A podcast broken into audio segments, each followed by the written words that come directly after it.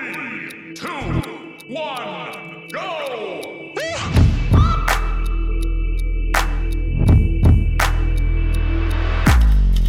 Cisza nocna, nocna, cisza nocna.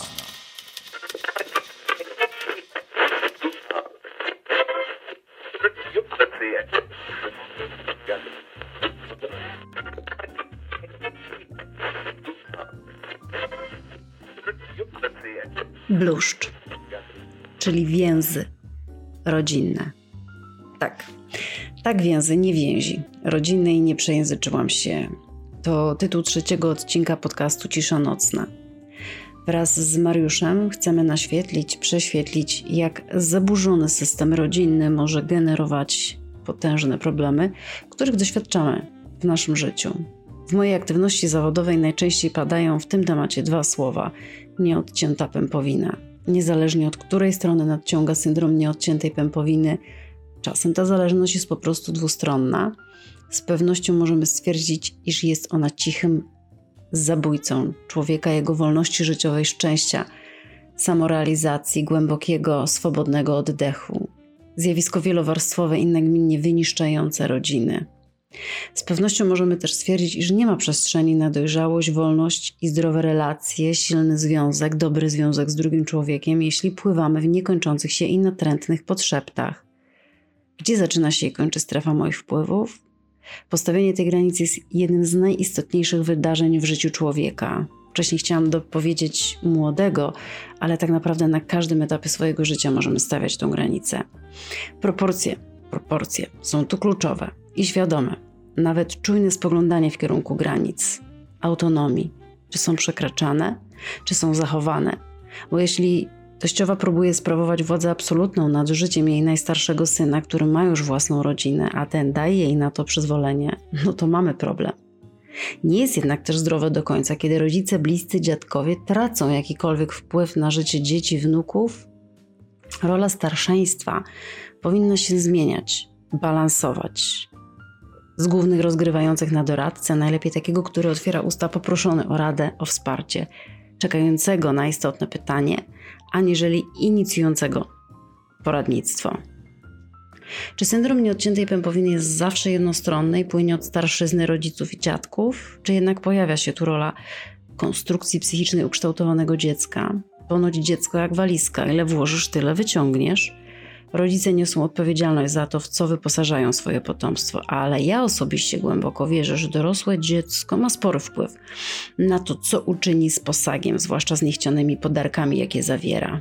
Dorosły człowiek jak najbardziej nie powinien wyrażać zgody na samowolne, swobodne wędrowanie matki lub ojca po swoim życiu, decyzjach. A skąd bluszcz w tytule? Oddaje niełatwą, krętą i wyboistą drogę wytyczania granic rodzicom, dziadkom, starszyźnie, a zwłaszcza pokazuje olbrzymią kreatywność szkodliwych reakcji na chociażby rysujący się balans w relacjach w systemie rodzinnym, na te granice. Po pierwsze, elementem nieodciętej pępowiny jest szantaż emocjonalny, więc degradacja rodzica i brak szacunku wjeżdżają, bo mamy chęć i zdrowy zamiar samodzielnego działania. No i świst, lecą. Dałam ci przecież życie, to mnie nie wolno już pisnąć słówka. To twoja podzięka za tyle lat poświęceń. Obserwowałam i bardziej zamaskowane sposoby wpływania na swoje dzieci przez manipulacje informacjami, nawet własnym zdrowiem. Nie ma żadnego usprawiedliwienia, to po prostu nadużycia i ND. Przychodzi mi do głowy jeszcze zjawisko parentyfikacji, czyli takiego odwrócenia ról, kiedy stajemy się rodzicem własnych rodziców, takim siłaczem. Wówczas dorosłe dziecko wpada w pułapkę odpowiedzialności za możliwe krzywdy i tarapaty rodzica. Wariantów jest naprawdę sporo i będziemy je poruszać z Mariuszem właśnie w najnowszym odcinku naszego podcastu. Zachęcam Was do odsłuchu. Bluszcz.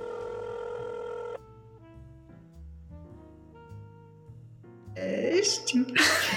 Cześć. Trzeci odcinek e, Ciszy Nocnej.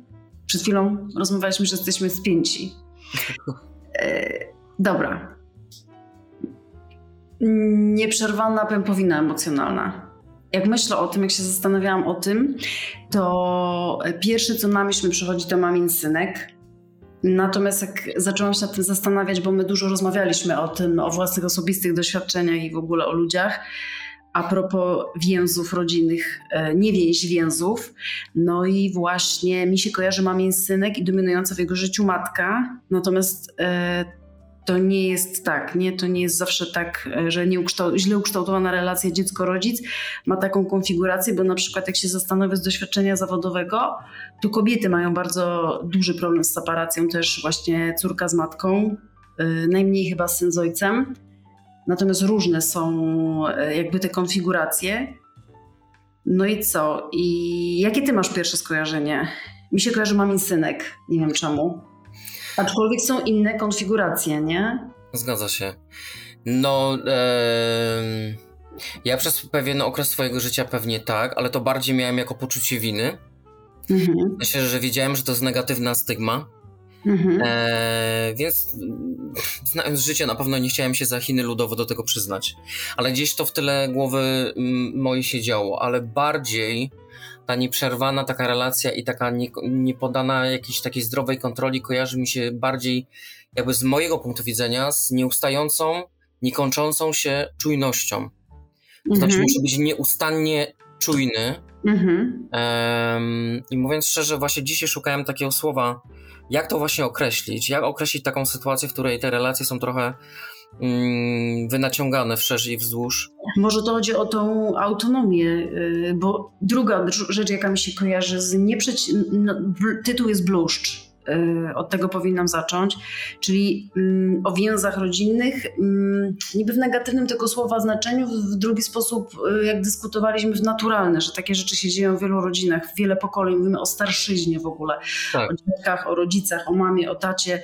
E, I drugą, pierwszy to mi ten mamien synek, ale drugą proporcje. I chyba tutaj trzeba czujności do tych proporcji, e, kiedy, żeby rodzic nie przekraczał tych granic autonomii i w drugą stronę to są moje kolejne pytania, bo to w dwie strony, nie? Ty dzisiaj Tak. do mnie napisałeś e, bardzo ciekawą rzecz właśnie, że jak to, jak to jest, że dziecko... Mm, dziecko może gdzieś tam naprawić tego rodzica. Gorzej jak to w drugą stronę, jak rodzic chce naprawić y, dziecko, nie? No ja jestem żyjącym przykładem na to, że y, w pewnym wieku może nagle e, zakasać rękawy i jak ci zależy na drugiej osobie, mimo faktu, że Mhm. e, w przeszłości łączyły was, nie mówię, że bardzo złe relacje, ale takie nadszarpnięte zaufaniem e, i poczuciem bezpieczeństwa. Mm, To wszystko zostało jakoś mocno wykastrowane. Mhm. Um, I ja uważam, że to jest możliwe, bo jestem najlepszym przykładem na to, że, że bywa często tak, że dzieci naprawiają własnych rodziców. Pod warunkiem, że rodzic jest na to gotowy i pod warunkiem, że dziecko wyczuje ten odpowiedni moment, bo I to jest ta czujność. I to jest chyba ta czujność. ale tak, ale ta czujność w moim wypadku ona się rozkłada w ogóle na jakby na szerszy aspekt, dlatego że ona ma ten pozytywny wydźwięk, ale ma też niestety nega, negatywny. Pozytywny Mhm. to jest ten, że ja wychwyciłem ten moment, w którym mogę naprawiać relacje z własnym rodzicem, Mhm. E, Natomiast negatywny to jest ten, że ta, to jest ta rozciągnięta w czasie czujność, która Mhm. powoduje, że podpięte są pod nią, pod, nie, pod nią masę negatywnych emocji, w sensie takim, że strach o rodzica, to, Mhm. że mm, zamiast rodzic dawać ci poczucie bezpieczeństwa, to ty musisz rodzicowi dawać poczucie bezpieczeństwa. To, że musisz być zawsze w pełnej gotowości, Mhm. em, gotowy z, zakasanym, z zakasanymi rękawami i wiesz, pięści po, podniesione do góry, żeby Mhm. czasami bronić tego rodzica. I wiesz, y, a podejrzewam, że dla większości osób y, taka relacja no, wydaje się dosyć, y, może nie tyle, że toksyczna, ale na pewno zaburzona.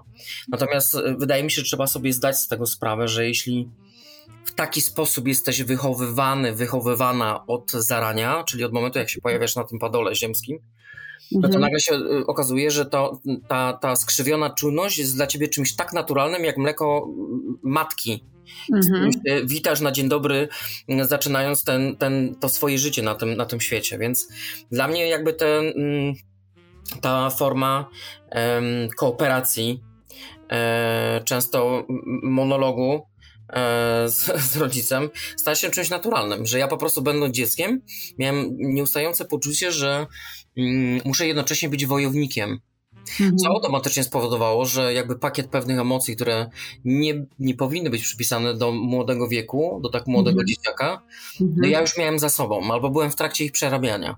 I co jest, e, co jest dla nas ważne, to to, że ma, masz dalej relacje z rodzicami, one są e, dobre, e, Tak. nie ma gilotyny, bo to też o tym rozmawialiśmy, Tak. że można, to jest, to jest w ogóle, e, wydaje mi się, rdzeń tego odcinka, że, żeby wykazać, czy da się to naprawić, czy da się e, tak przeciąć emocjonalną pępowinę, to pępowinę to jest jakiś skrót myślowy oczywiście, Tak. żeby zostawić te relacje, bo oboje uznaliśmy z Mariuszem, nie, jak gadaliśmy wcześniej, że, e, że nie chodzi o, o całkowite odcięcie rodzica, z którym nawet e, niektórzy tak myślą o moich pacjentach, nie mają bardzo e, toksyczne, bym użyła tego słowa, e, Mhm. boje, przeszłość, relacje i wręcz bym powiedziała, że tutaj, tutaj mówię o moich pacjentach w tej chwili, nie? że ich e, życie dorosłe zostało zniszczone przez rodzice, a mimo to rzadko kiedy komuś mówię utnij gilotynę, wywal,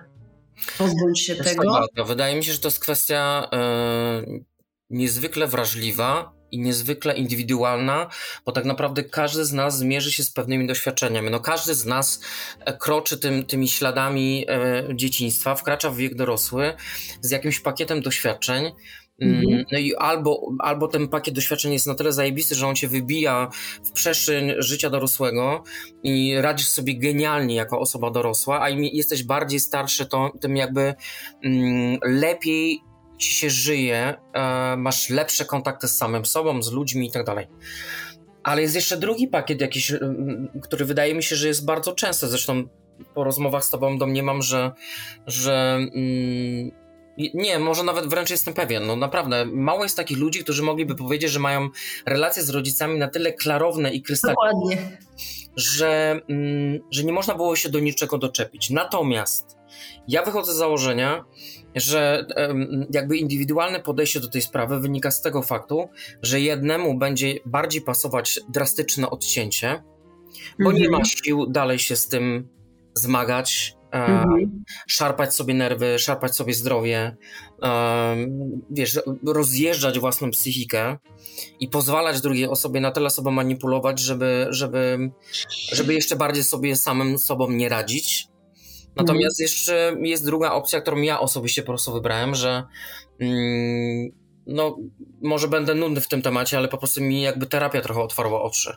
Do Mhm. momentu, jak, jak gdzieś w, w tyle głowy Ale, widziałem... widzisz, ale, to, ale to dziecko naprawia siebie i we to, co rozmawialiśmy, e, przytoczę zdanie, że wydaje mi się, że ja mogę jako dziecko naprawiać, e, naprawiać e, relacje z rodzicami i też jak, to, jak ten rodzic powiedzmy ingeruje w dorosłym też życiu, że tam się nie zmieniło wszystko prawidłowo, że tam dziecko odzyskuje tą samodzielność, puste gniazdo, Tak. E, I tak, i to co powiedziałeś, terapia ciebie naprawia tak naprawdę, ty się naprawiasz, ty nad sobą pracujesz. Znowu, no, to już w trzecim odcinku pojawia się hasło u nas praca nad sobą.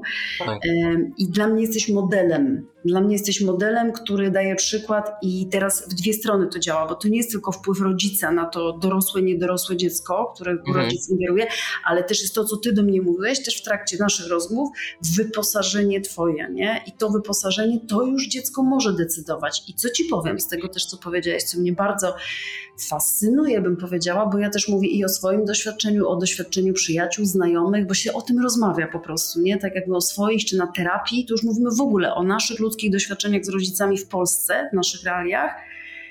Nie znam osoby, która odcięła rodzica e, po prostu, może przez jakiś czas ten rodzic nie pojawiał się, była kosa, był, była ge- geograficzna odległość, bariera, ale powiem Ci, że największa patologia e, jest też taka terapia traum, którą Mhm. przerabiają niektórzy ludzie i to zmierza do tego, żeby z tym rodzicem się jednak w jakiś sposób porozumieć i pamiętam jeszcze, tutaj dokończę do tego, co powiedziałeś, takie były w charakterach w tym magazynie psychologicznym, listy do ojca.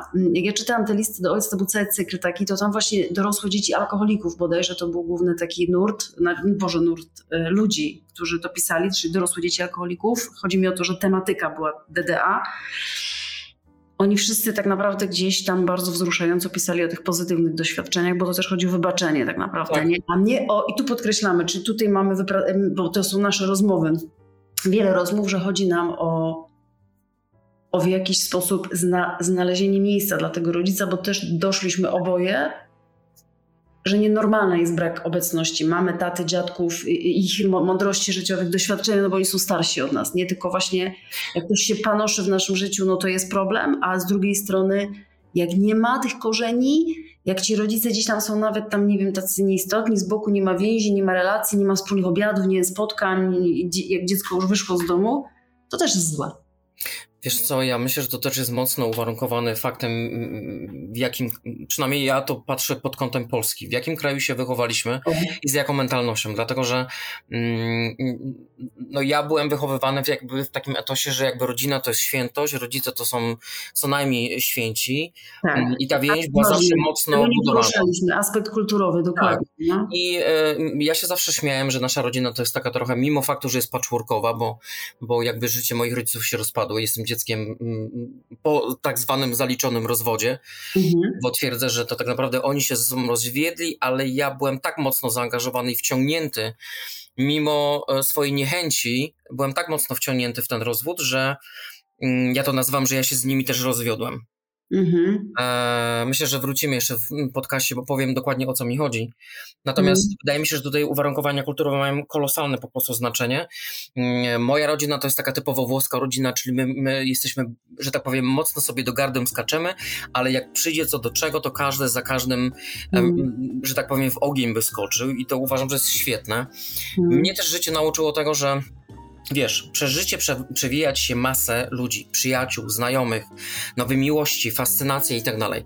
Ale jak życie mi pokazało, a mam już trochę wiosen na własnym garbie, e, to się okazało, że jednak ta rodzina bez względu, jakie masz tam do niej czasami zarzuty, bo nie mogę powiedzieć, że to jest cały pakiet zarzutów, mhm. bo jest mhm. masa plusów i te plusy w dużym stopniu przewyższają te negatywy.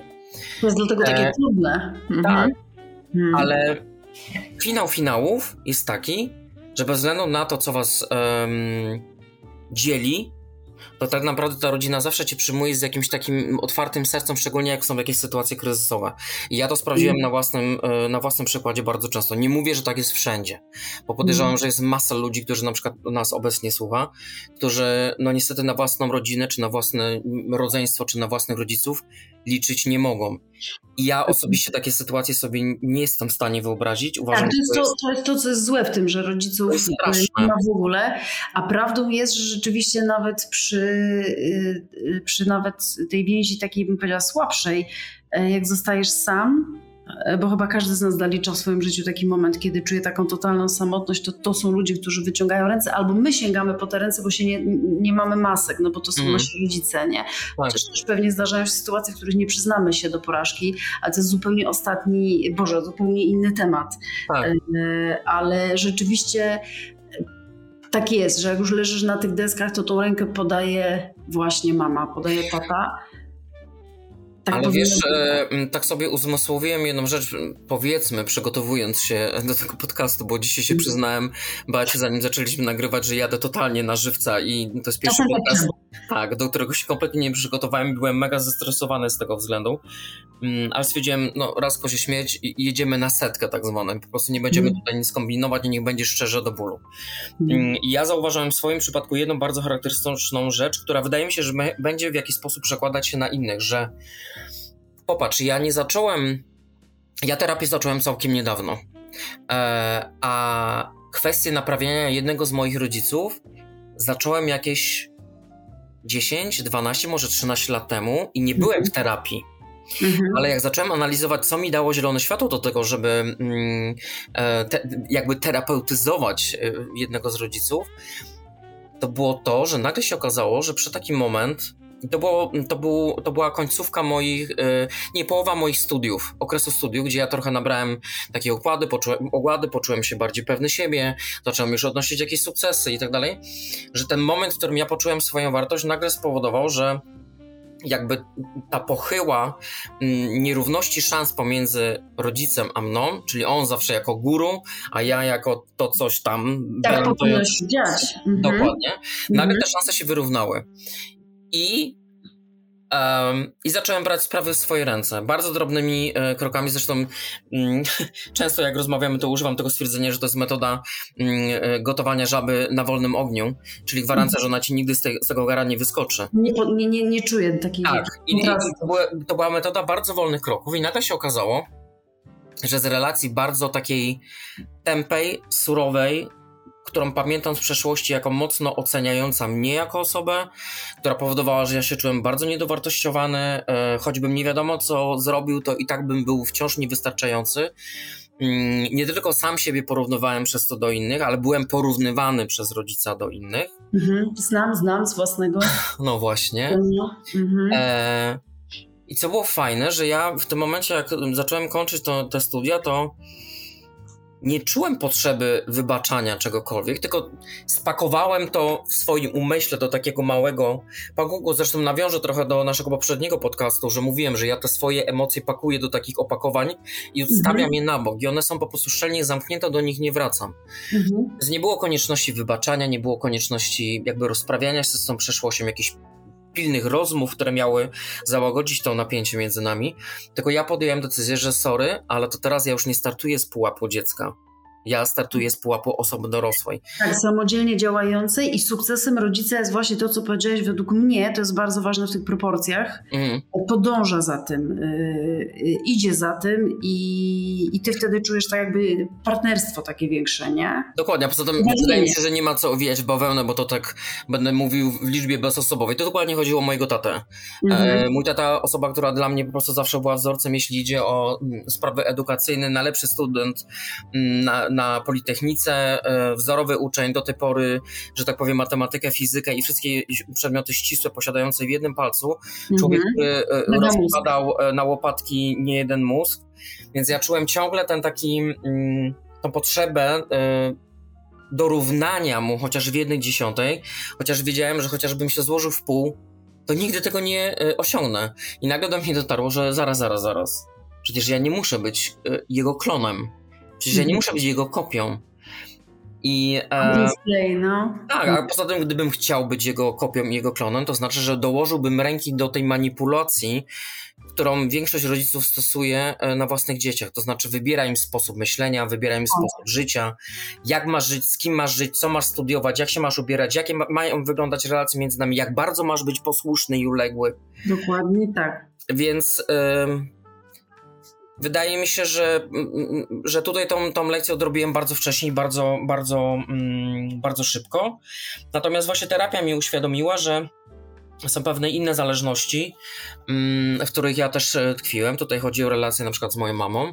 Ale jeszcze Daj. na sekundę wrócę do twojego taty, bo to mnie interesuje. Z tatą to się wiązało, ty się oddaliłeś gdzieś z domu, nawet jak nie wyjechałeś na te studia do innego miasta, to zmieniasz otoczenie y, i trochę jest takie puste gniazdo, które powinno być, nie? Że dziecko jest więcej poza domem, idzie do ludzi i chyba to nam tak y, właśnie robi tą, tą pozycję zmienia, nie? Że my jesteśmy czasami już mądrzejsi. Myślę, że niekoniecznie, dlatego że wiesz, ja studiowa- studiowałem zaocznie, więc no, to jakby... co, no to co to było wtedy, że tak nagle ta position się, wiesz... Nie to wiem, ja nie wiem, co się we mnie stało takiego i tutaj akurat nie jestem w stanie udzielić jakiegoś gotowego przepisu, jeśli ktokolwiek chciałby z tego skorzystać. Po prostu jedyny przepis, jaki mo- mogę dać w takiej sytuacji, kiedy masz rodzica takiego mm, elokwentnego, który po prostu zawsze dla ciebie jest tym Bogiem, tym posągiem, a ty u jego kolan po prostu patrzysz tak na niego z, z dołu i zerkasz na ten wielki posąg i wiecznie siedzisz w tym ogromnym podziwie. Mhm. A, I ja po prostu postanowiłem z tego zrezygnować, bo doszedłem do wniosku, że, że ja też posiadam jakieś te atuty, których na przykład mój tata nie posiada. A, i, I mam lepszy sposób roz, um, rozkminiania ludzi. Bardzo szybko, intuicyjnie ludzi wyczuwam. Mój tata na przykład tego nie posiada. Więc zacząłem kolekcjonować i dopatrywać się w sobie pewnych atrybutów, które są w mojej ocenie konkurencyjne jakby do jego osoby. No i, i No ale tu mamy, tu, tutaj samoocena twoja, na pewno, na, na pewno to było istotne, że ona zaczęła gdzieś rosnąć, może z rozwojem życia, z rozwojem tego, że się rozwijałeś, E, a powi- bo tutaj nie mamy właśnie jakby pępowiny, jeżeli chodzi o tatę, to nie ma takiej pępowiny emocjonalnej nieprzerwanej, tylko tam bardziej była jakaś taka niedostępność, właśnie to co mówiłam, że między mężczyzną i mm, ojciec, syn jest mniej emocjonalnej pępowiny, bo nie ma nadopiekuńczości, nie ma właśnie... y, Wiesz co, tak i nie. E, Z jednej strony zgadzam się z tym, co powiedziałaś, ale z drugiej strony miej, miej świadomość tego, że yy, na przykład w moim przypadku moi rodzice byli po rozwodzie, ja mieszkałem jako dzieciak z mamą. mhm, szarpali. Tak, i, i kwestia była tego typu, że wiesz, no e, ja się z tatą na przykład widywałem tam załóżmy w weekendy, więc ja miałem ciągły niedosyt kontaktu z jego osobą. I pamiętam ten okres taki z, z czasów na przykład podstawówki, mm, że ja nie potrafiłem rozpracować sobie tych emocji. Po pierwsze, dlaczego mnie to spotkało, bo w tamtych czasach jakby rozwód był czymś nie do pomyślenia. No tak. E, w dodatku musiałem się mm, zmagać jeszcze, że tak powiem, z dodatkową opresją, która pochodziła ze szkoły, bo Grupa rówieśnicza, no. tak, grupa rówieśnicza, która postanowiła sobie ze, ze mnie zrobić klauna, czyli e, nazywała mnie po prostu bękartem, Mhm. nie znajdowała innego określenia na to, kto to widział, żeby w tamtych czasach Miażdżąca, no. kobieta postanowiła na przykład odejść od mężczyzny. To było nie do pomyślenia. Tak. Teraz to jest powszechne, tak? Jak kupowanie bułek. więcej dzieci z, z rozbitych rodzin, Dokładnie, dlatego ja ci powiem, no kaliber, który mnie sięgnął, yy, no, no to był level hard, po prostu to był Mhm. naprawdę level hard I ja i tak jestem w szoku, że mm, jakoś genialnie sobie z tym, yy, z tym, z tym poradziłem, mimo faktu, że No to jestem jest- typem wrażliwca. No to, to, to, to, to, to, dobra, dobra. No to mamy tego tatę i, i tata jest mega mózgiem. O, o tacie nie będziemy się tu, bardziej ja się nie będę rozwodzić, bo ja już słyszałam yy, yy, i, myślę, że, że go teraz bardzo dobrze nakreśliłeś jako osobowość, jako naukowca. Mamy mega mózg człowieka. Widziałam zdjęcie przystojnego, takiego robiącego wrażenie i powiedz mi, jak on reagował? Czyli mamy tak... Że zmienia się u ciebie ta pępowina z nią, przerywasz ją. Rzeczywiście Mhm. to, możemy to nazwać przerwaniem tej emocjonalnej, coś tam się zmienia, tak? Jak on reaguje? Bo ty mówimy o naprawianiu, bo nie każdy rodzic podąży. Jak on reaguje? Ty przychodzisz i jesteś pewniejszy siebie, albo mówisz mu sobie, to, to, to zjebałeś, to zrobiłeś źle, albo co ty gadasz, nie? Zaczynasz z nim dyskutować. Tak. No i co Na jak początku bunt. Na początku był bunt. Jak ten bunt To wyglądał? było Właśnie wiesz, takim, że były różne dyskusje, na przykład na różne tematy, a że my mamy mnóstwo wspólnych tematów, to się okazywało, że bardzo często się ścinaliśmy na przykład na pułapie mm, światopoglądowym, na pułapie religijnym, jakimś filozoficznym, dlatego że on jakby wywodzi się z rodziny bardzo wierzącej um, i um, a ja już mam dosyć lightowe podejście, to znaczy jestem bardziej Mhm. elastyczny i pewne rzeczy, Tak. mm, które dla mnie są pewną formą zakłamania, do mnie już nie docierają. Dla, nie, dla niego to może być prawda objawiona, dla mnie niekoniecznie. Więc ym, na pewno nie był gotowy na to, że. Pojawił się szantaż emocjonalny na przykład. Tego akurat nie pamiętam, ale na pewno pamiętam to, że on był nieprzyzwyczajony do tego, żeby ktoś się z nim nie zgadzał. A musiało mu to zaimponować, co jak to jak Rozumiesz. to uleczyło. Więc na początku to się spotykało z wielkim oporem i, i z buntem. Natomiast ja nie wiem skąd ja wtedy znalazłem siły ku temu, żeby kompletnie sobie nic z tego nie robić. I Musiałeś wierzyć bardzo w siebie właśnie. To, tutaj Parłem- samoocenie fajne. parłem do przodu, jakby w tym Mm. zakresie. No, Mm. to był bardzo skomplikowany proces, bo to ja nie mówię, że to trwało, wiesz, dwa tygodnie i temat załatwiony. E, były takie momenty, że miałem ochotę się już po prostu poddać i tak dalej, ale, Mm. ale co mnie, e, e, summa co mnie nauczyła akurat ta lekcja, e, to to, że na pewno jest to ciężka praca, ale ona daje mega fan, Mhm. bo możesz się bardzo dużo dowiedzieć e, o sobie, ale jednocześnie o bliskiej ci osobie. Mhm. E, I nagle ta osoba poddana takiej mm, trochę kastracji z jego własnego autorytaryzmu i takie, takie despotyzmu Mhm. osobowego, nagle się okazuje, że obiera całkowicie inne szaty. Mm, Nagle z tego posągu to stał się dla mnie taki no, normalny, taki normalny tata. Tak, a mi się wydaje też, że to jest odkrycie, odkrycie jakby no, nowej jakości komunikacji, y, ciekawszej dyskusji, niezgadzania się i Mhm. to jest po prostu fajne, że to inne pokolenie, starsze pokolenie podążyło za tym. To na pewno też jego inteligencja, proces, tak jak powiedziałeś, mega dłu- ma Mhm. prawo trwać, Tak. Ale, ale, ale też wydaje mi się, że to było zaskoczenie, nie? Że, że po prostu wiadomo, że człowiek może wierzgać tam, wiesz, coś nowego, no nie, że mu się nie podoba, ale ogólnie to odkrywamy właśnie, że że kurde, y, fajna jest taka, fajnie, że się nie we wszystkim zgadza, fajnie, że mi powie, że coś źle robi, a nie ciągle Mhm. głaska i klepie, chociaż społeczeństwo nasze to jest znak czasów, też to jest osobny podcast, Tak. Odcina się po prostu, jak się zwróci uwagę i jest taka sytuacja, to oni po prostu napięcie, nie znam cię, e, nie Tak. odpisują e, nawet na jakąś tam Tak. wiadomość, cześć, cześć, co u ciebie słychać, bo powiedziałeś parę słów prawdy i to mówię o kulturalnym powiedzeniu, nie? Ale wiesz, Beata, najprostszy przykład. No podam ci przykład z dnia wczorajszego. Oglądałem film, już nawet nie pamiętam tytułu, ale była taka scena, w której mm, e, na święta do rodziny przyjeżdżają, przyjeżdża rodzeństwo i jeden z braci przywozi mm, swoją narzeczoną, która nie do końca pasuje reszcie rodziny. Mm. A, I scena jest następująca, że ona coś tam jakoś dziwnie się zachowała. No i jego reakcja dla mnie wręcz no, naturalna, skoro mu zależy na niej. Po prostu ona się wkurzyła, wychodzi z domu, a on wychodzi razem z nią. Delikatnie zostawiając jakiś słowny epitet dla rodziny, że to nie powinno w ten sposób wyglądać, i on staje po jej stronie. I teraz natychmiast sobie wyobraziłem sytuację w polskim domu. No. Że jestem wręcz na 100% pewien, że byłyby epitety pod kątem tego syna ze strony, nie wiem, mamy czy taty. No jak to? Ty jesteś w naszym domu i ty jej nie zwróciłeś uwagi? Ty Tak. nie stanąłeś po naszej stronie? Jak to Mhm. świadczy o nas? Jaki ty masz szacunek do nas?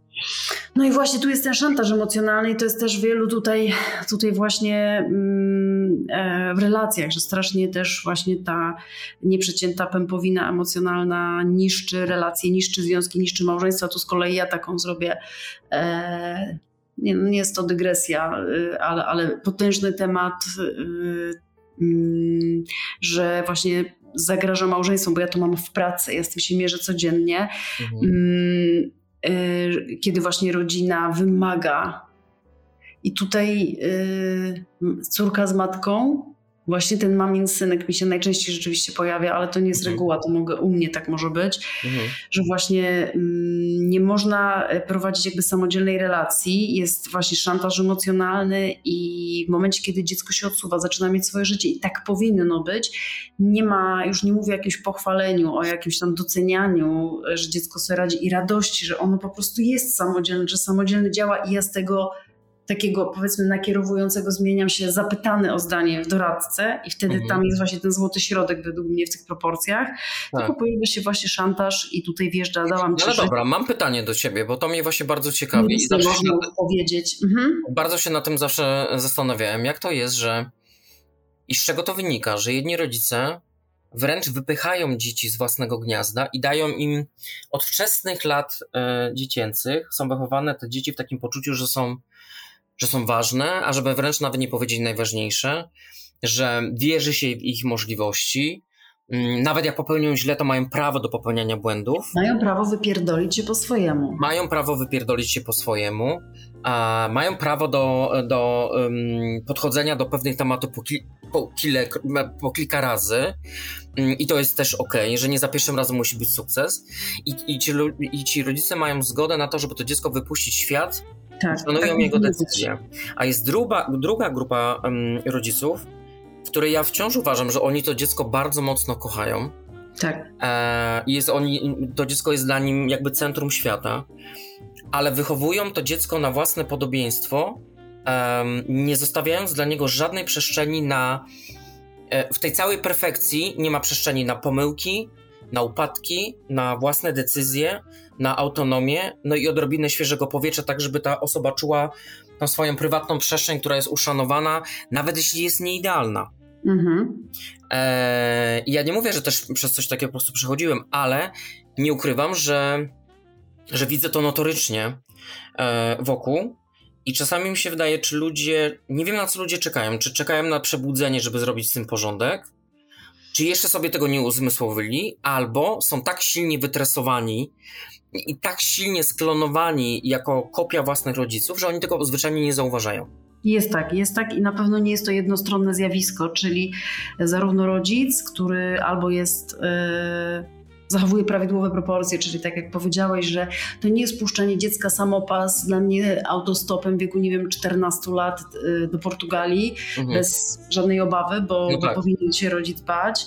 Em, ponad opiekuńczość, bo nadopiekuńczość to, to, to jest właśnie, to jest ta właśnie dla mnie też ta między innymi nieprzecięta pępowina, ale też zaburzenia osobowości oczywiście rodziców, jakieś ich problemy, ich przeszłość, która rzutuje na tego, nie traktują swoje dzieci i czują się e, tak jakby partner, bo to kiedy to wychodzi właśnie, bo to mówisz, kiedy, kiedy coś się musi zmienić, kiedy pojawia się problem, kiedy dziecko wychwytuje na przykład, że jest niedorosłym dzieckiem dorosłym.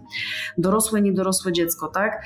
Y, Tutaj jest ważna konstrukcja właśnie psychiczna też dziecka y, i najczęściej w mojej praktyce zawodowej to jest partner, który przychodzi i ja z nim przychodzi z problemem, nie wiem, zaburzeń lękowych, OCD, depresji, a ja tam grzebie, grzebie się okazuje, że on mieszka na drugim piętrze z mamą, teraz mamy jeszcze cięższą sytuację, bo jest, ten, jest, tak, jest ta inflacja, jest tak, że kredyty nie mogą się tak. szybko wyprowadzić, tak. bo kiedyś to rzeczywiście wynajmowali od razu i, i tak jak powiedziałam, tak szli i to małżeństwo po prostu się ratowało. No i właśnie, zagrożone jest małżeństwo i tutaj jest jedna sprawa. Jedna jest taka, że jeden partner to sygnalizuje i to trzeba uwzględnić, że właśnie widzi panoszącą się mamę teściową czy, y, czy, czy teścia. Czy teścia.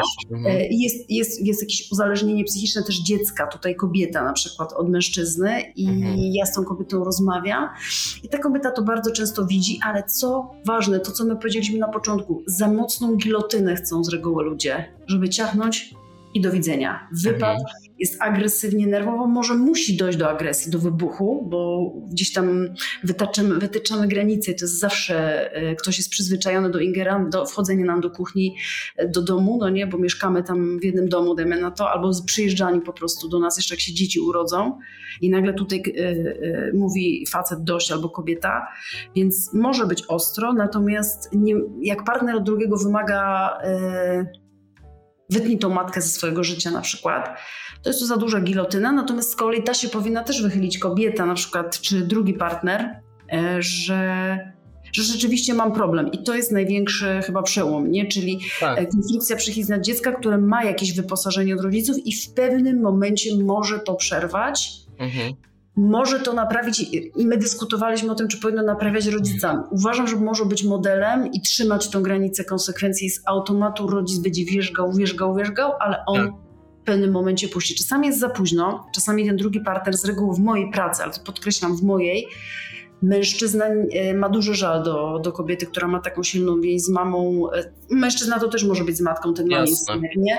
I nawet jak to się poprawia, to nie może sobie z tym do końca poradzić, że nie był pierwszy Mhm. A z drugiej strony ta kobieta czy ten mężczyzna próbuje pokazać właśnie te szantaże emocjonalne, czyli dałam ci życie, nic już nie mogę powiedzieć, yy, podzięka za wszystko, co dla ciebie zrobiłem, bo on ma partnera. I tak naprawdę okay, ale czy wydaje ci się, czy to jest kwestia wynikająca z, ze strachu przed. Może inaczej. Czy to jest kwestia wynikająca z tego, że um, ten rodzic boi się utraty kontroli nad własnym dzieckiem, czy tak. B czy jest to kwestia wynikająca po prostu ze strachu, że przyjdzie taki moment, że ja po pierwsze nie mam już kim zarządzać, dwa dziecko się ode mnie odetnie i pójdzie w świat, a ja tak. zostanę sama. Tak. Albo sam. Samotność też, bo tak, na, tak samotność. Y, poczucie być, y, y, bycia silnym, potrzebnym dla tego dziecka, bo, bo ono przez rodzic schodzi z tego dominującego planu, powinien schodzić tak. na mądrego doradcy i my sobie tego nie chcemy zabierać. Odbieram, jest to odbierane przez jakieś toksyczne sytuacje, natomiast na pewno lęk przed samotnością i to w rozwodach właśnie, to co poruszyłeś ten temat. Tak. I u nas w Polsce, znowu nasza kultura, są to kobiety zdecydowanie bardziej, alienacja rodzicielska. Z czego się bierze? Bardzo często mi ktoś zadaje to pytanie. Dlaczego on to robi? Wydaje mi się, że rodzic ma taką tendencję często, że kobiety, ja tu mówię o kobietach, ale mówię o naszym kraju, że właśnie boją się, że, że to dziecko, nie wiem, bardziej pokocha tego ojca, pójdzie, tak jak mówię, że rywalizacja się mhm. robi, nie? Że o, ten jest bogatszy, weźmie na lepsze wakacje i ja się boję, że ono, to dziecko mnie przestanie kochać. A to też może być sens życia, nie? Że na przykład obserwuję też, że na przykład wdowa jest i sama przychodzi że jest nadopiekuńcza i, i boi się o to dziecko i odwozi, przywozi, nie pozwala się wyło, wywo, wyłożyć po swojemu, mieć gorsze oceny, to się tak. już tam zaczyna, wybiera kierunek studiów, e, córce na przykład, mm, bo się boi, bo się boi, że, że ją straci i ona jest przedłużeniem tego straconego męża, życia.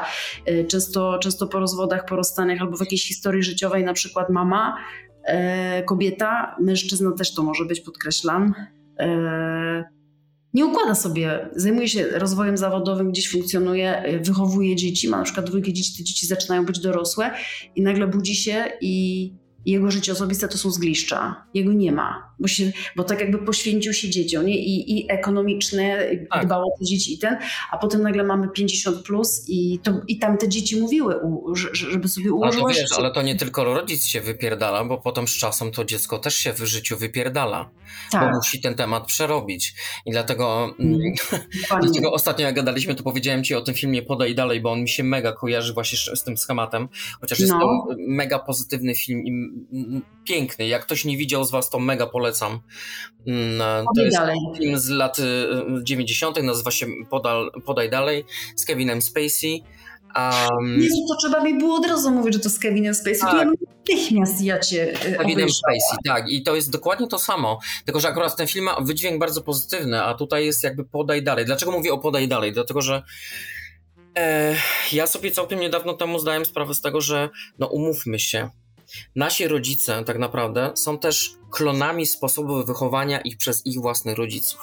Tak. I to też było podaj dalej. nazywasz kalka? Nie, ty jakoś masz takie fajne określenie na to. E, no to jest, to jest Xero. wersja Xero, tak, wersja Xero. I powiem Ci, że ja y, mm, dawno o tym nie myślałem i ostatnio miałem właśnie taką sytuację w rodzinie, że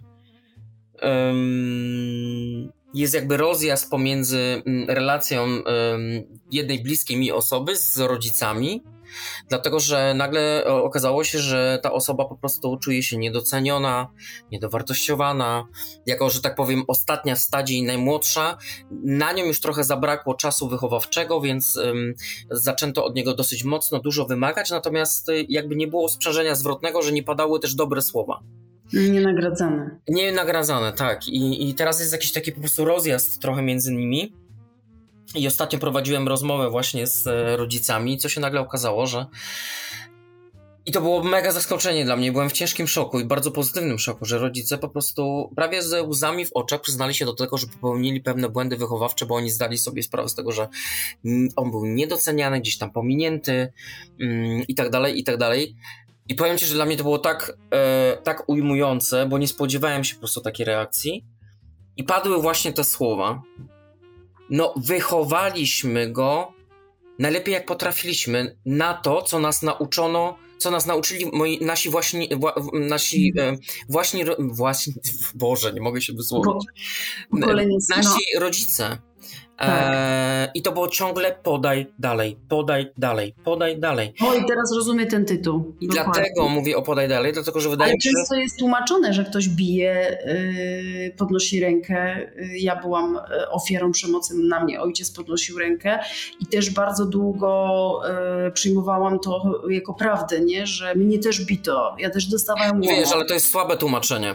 A to jest bezradność jego oczywiście. Tak, to jest po prostu bezradność, tak. Ale przyszedł czas, kiedy wiesz, ja poszłam na psychologię, zaczęłam mieć do tego wręcz awersję, jak, jak on tak gadał. Jeszcze wiesz, ja sobie zasłużyłam, prawda? I to Mhm. ja, tutaj nie chodzi, tak jak mówię, o chlastanie mojego, mojego rodzica, tylko danie przykładu, że ja mogę przyjść i powiedzieć, słuchaj, no nie, e, tak nie było. Nie będę tutaj była bardziej wulgarnie, ale, ale nie było tak. I tutaj było y, bezradność i to wszystko. Tutaj mam książkę, tutaj y, uczę się o tym i uważam, że zjebałeś po prostu, nie? I on Mhm. rzeczywiście po jakimś czasie przestał tak gadać y, i samo dla mnie już, że on nie, nie gadał, właśnie podaje dalej, bo mnie bili, to ja też będę bić, albo ja jestem Tak. jeszcze z tej starej szkoły, albo ja Tak. jeszcze inne czasy. E, nie, on po prostu przyznał, że, że była to jakaś jego bezradność, że za dużo go nie było w moim życiu i padło to, e, przepraszam, przepraszam nie zawsze słowem, czasami z czynem. E, e, ja pamiętam, zobaczyłam, przepraszam, u mojego ojca w tym, jak zajmował się moją starszą córką. E, I to mi się podobało. I to mi się Mhm. podobało. I ja, ja się cieszę, że ja mam z nim dobre relacje, mimo że one były bardzo w pewnym momencie e, rozwalone, nadwyrężone i nawet przez emigrację mojego taty. Ale chodzi o proporcje, nie? Chodzi właśnie o to, że ja mogę siąść do stołu i ja, ja też mogę coś powiedzieć. Ale bo wiesz mam co, e, wydaje mi się, że tu jest jeszcze jedna bardzo pokrzepiająca... E, I nie podał dalej. A, i nie podał dalej, bardzo dobrze. I, I widzisz, i ty też nie podałeś i myśmy im system rozwalili. Tak, i właśnie chcę tu powiedzieć jedną bardzo istotną rzecz e, i myślę, że to będzie takie trochę ku, ku pokrzepieniu serc dla tych osób, które nas słuchają, że my mamy pieprzonego farta e, w związku z faktem, że żyjemy w takich czasach, bo popatrz, gdybyśmy cofnęli czas wstecz i teraz na przykład e, etap naszych rodziców, którzy mieliby prostować relacje z ich rodzicami, jest to wręcz wykonalne. Mm. Dlatego, że jakby poziom świadomości, poziom edukacji, Tak. m, poziom otwartości ludzi nie był taki kiedyś. I dlatego na przykład ja mm, całkowicie inaczej patrzę teraz na moich rodziców, bo, zda, bo jak poznałem ich historię od zaplecza, Mhm. to nagle się okazało, że no sorry Winetu, ale oni nie mieli takiej możliwości e, jak ja. Nie Tak. chodziło się wtedy na terapię, tak jak ja sobie chodzę. I Tak. em, było to postrzegane jako po pierwsze temat tabu, a najlepiej to w ogóle, żeby się publicznie do tego nie przyznawać. Tak. A już tak. żeby rościć sobie pretensje mm, do rodzica, chociaż nawet to nie jest kwestia pretensji, tylko to jest kwestia chęci zamknięcia pewnych tematów i wyjaśnienia ich raz na zawsze, nie było takiej możliwości. Dlatego uważam, że jesteśmy pieprzonymi szczęśliwcami, że przyszło nam żyć w takich czasach, dlatego że ta przepaść pomiędzy tą świadomością emocjonalną, jaką my posiadamy jako dzieci naszych rodziców, daje nam w końcu zielone światło, żeby przerwać ten proces podaj dalej raz na zawsze, Mhm. by naprawić te relacje raz na zawsze Mhm. um, i przede wszystkim, żeby sobie poukładać to wszystko w głowie raz, a konkretnie. Tak, żeby to przynosiło stały efekt. I to jest bardzo ważne, co mówisz, kolejny wątek y, nam otwiera, ty, y, obluszcza, taki z tytułu podcastu, że ja na przykład y, podej dalej, w mojej pracy znowu, Mhm. ale też w otoczeniu, y, bardzo często jak było się takim kontrolowanym przez rodzica, zdominowanym, my kontrolujemy partnera też. Ale oczywiście. Jest bardzo niska samoocena i ja bardzo często spotykam się z czymś na przykład, że mm, z taką sytuacją, że na przykład ten partner ma przestrzeń osobistą, kocha, stara się, robi wszystko prawidłowo, może gdzieś coś źle komunikuje, ale tu mamy różnice płciowe już też, że facet, kobieta gdzieś tam nie mogą się czasem spotkać. Um, jeszcze raz przypominam, tak, faceci są z Marsa, trzeba konkretnie. Um, e, I i na przykład kobiety osaczają mężczyzn. Ja teraz mam w terapii sporo kobiet, to jest przykład, bo może to Mhm. działać oczywiście w drugą stronę, że mężczyzna, mężczyzna ma lęki, obawia się i, i, i gdzieś tam e, osacza kobietę, ale mam kobiety, które po prostu też y, muszą tam pogrzebać w tym dzieciństwie. Skąd się bierze takie coś, że facet dostaje sygnał, że unieszczęśliwia i w ogóle cokolwiek by nie robił, to jest źle i ona jest nieszczęśliwa, a ona go śledzi, domyśla się i wystarczy, że rozmawia dłużej przez telefon, gdzieś jej znika z oczu, to e, żeby tam GPS-a nie podrzucić. Ale wiesz, ale dla mnie to jest jasny sygnał. Przynajmniej, Nie. ja, wiesz, ja nie jestem, ja nie jestem psychiatrą, No, no, nie jestem no, psychiatrą, jasne. psychologiem i tak dalej, ale dla mnie to jest jasny sygnał. Jeśli ty własnego partnera podejrzewasz o e, X, Y, Z, to jestem na, świe- na 100% pewien, że tak naprawdę to to jest tylko mm, taki cień rzucony na partnera, ale tak naprawdę to ty nie ufasz samemu sobie. Dlatego, dlatego projektujesz te mm, wszystkie podejrzenia i nieufności na partnera. I po prostu tak będziesz grzebać, tak będziesz dłubać, aż znajdziesz. A nie zazwyczaj... wepchniesz. Tak, i wepchniesz. I co najgorsze, wepchniesz. To jest nie do wytrzymania. Natomiast y, to, jest też, to jest też bardzo istotne, że jak się zadaje te pytania, to te osoby to wiedzą. y, mają w to wgląd, czyli były świadkami pierwotnej relacji mama-ojciec, gdzie ojciec zdradzał lub matka po prostu Tak. y, zachowywała się źle. Tak. Tudzież doświadczenia już kobiece, damsko-męskie, relacyjne, męsko, niezależnie od orientacji, że gdzieś został. Tutaj bym już nie wchodziła, to jest osobny temat, też bo jest w różnych orientacjach inaczej, ale dajmy na to w heteroseksualnych, że, y, że po prostu. Mm, uciekła mi myśl, Zdarza się. że chodzi, ogólnie chodzi mi o to, że y, no nie, no uciekła mi, dobra, nie będę, nie będę się tam szła w tym kierunku, jak mi się przypomni, to, to najwyżej Proszę możemy Państwa, się- lecimy na setkę, więc takie sytuacje mają prawo mieć miejsce. Tak, Jak jesteśmy. Jesteśmy tylko ludźmi. Tak. Natomiast, natomiast y, y, rzeczywiście, rzeczywiście ci, są tam ci rodzice, aha, no i doświadczenia damsko-męskie. Tak. Y, ja akurat teraz mam w pracy damsko-męskie, tak jak mówiłam, he, heteryków, ale ale chyba też innych orientacji to dotyczy, że właśnie zdradzenie, o, rozczarowanie, opuszczenie, jeszcze się to z rodzicami nakłada, no to potem jesteśmy chodzącą Wiesz niepewnością. co, ale to co mówisz, to jest tak zwana, dla mnie to jest klasyka i to jest bardzo powszechne. Tak, Ale level e, wyżej to są takie sytuacje, na przykład z którymi ja się mierzyłem, że na przykład em, potrafiłem e, jechać do znajomych, albo gdzieś na weekend wyjechać, albo mm, będąc w związku spędzać e, czas z tą drugą osobą, ale gdzieś w tyle głowy zawsze miałem ten dzwoneczek. Jezus, e, ale czy na pewno wszystko w domu jest w porządku? A może jednak zadzwonię? A może Mhm. jednak zapytam? Wszystko jest w porządku? Miałem poczucie okradania e, rodziców z braku mojej obecności. I powiem ci, że bardzo długo nie potrafiłem tej emocji zrozumieć i jej zaakceptować. Znaczy, traktowałem to jako chleb powszedni, natomiast bardzo mnie to gdzieś tam po drodze uwierało i zdawałem sobie sprawę z tego, że e, rzuca mnie to w taką matnię, w którym muszę dokonać wyboru. Albo ja i moja prywatność, albo Mhm. rodzina. mhm. I, e, I owszem, często zdarzało się tak, że wybierałem e, siebie, ale doprowadzało mnie do szału to poczucie winy. Hmm. A jak to się kształtuje, to poczucie winy? Yy, tutaj, tutaj rozmawialiśmy też, bo może to, to chodzi o tej parentyfikacji, nie? że jakby ty wchodziłeś w rolę jakby opiekuna swojego rodzica, nie? Tak. Albo on prowokował, nie? Tak. Czy to robił świadomie? To stąd to o to chodzi, czy to jest coś zupełnie coś innego? ja nie wiem, jak to działa, y, że tak powiem, bo to prawdopodobnie ty byś musiała to ocenić. Czy też jakiś na przykład y, psycholog, który zajmuje się typową psychologią dzie- dzieciaków, bo ja to od, od dziecka pamiętam coś takiego, że Mhm. ja. Mm, u mnie rozwód rodziców spowodował w głowie przestawienie się z pułapu dziecka, które ma prawo do dzieciństwa. Chociaż ja miałem na, ogólnie naprawdę fajne dzieciństwo. Nie mogę powiedzieć, że ono było jakieś mega traumatyczne. Owszem, były jakieś tam wspomnienia, które no, gdzieś tam do końca życia na pewno mi w głowie zostaną, ale też biorę na poprawkę to, że dzieci podchodzą do wszystkiego bardzo emocjonalnie i pewne sytuacje mogą być przerysowane. Natomiast em, zastanawiam się po prostu, jak to jest, że mm, potem wchodzisz w ten okres mm, dorosły, ale jednak ten schemat z dzieciństwa ci wciąż zostaje. Jaki to jest schemat? Schemat bycia obrońcą własnego rodzica. Na przykład ja przyjąłem schemat obrońcy. Mhm. E, I najlepsze na- jest to, że ja sobie nie zdawałem z tego sprawę Mhm. bo, przez bardzo długi okres czasu. I tak naprawdę mm, pewne też konfrontacje z tobą, bo mieliśmy delikatne jakieś tam ścięcia na tym pułapie, mi Tak. uświadomiły, że ja pierdolę, przecież ja, ja jestem, mm, nie dość, że ja jestem jakimś właśnie ochroniarzem, wojownikiem, lekarzem, psychologiem, e, nie wiem, jakimś tam panem złotą rączką, Ym, I taki, no wiesz, takim, takim kompleksowym. Ja bym, ja bym siebie nazwał jak fi- firma Comes. Nie chcę Mhm. nikogo reklamować, ale firma Comes, ona ci daje poczucie bezpieczeństwa. I jak naciśniesz na guziczek, to oni zawsze przyjadą do 5 sekund. Mhm. Na tej samej zasadzie. Straszna presja. Wiesz co, ja tego nie czułem jako presję, bo dla mnie, tak jak mówię, to był schemat em, naturalny. I teraz, wiesz, długo się zastanawiałem nad tym, To to było narzucone.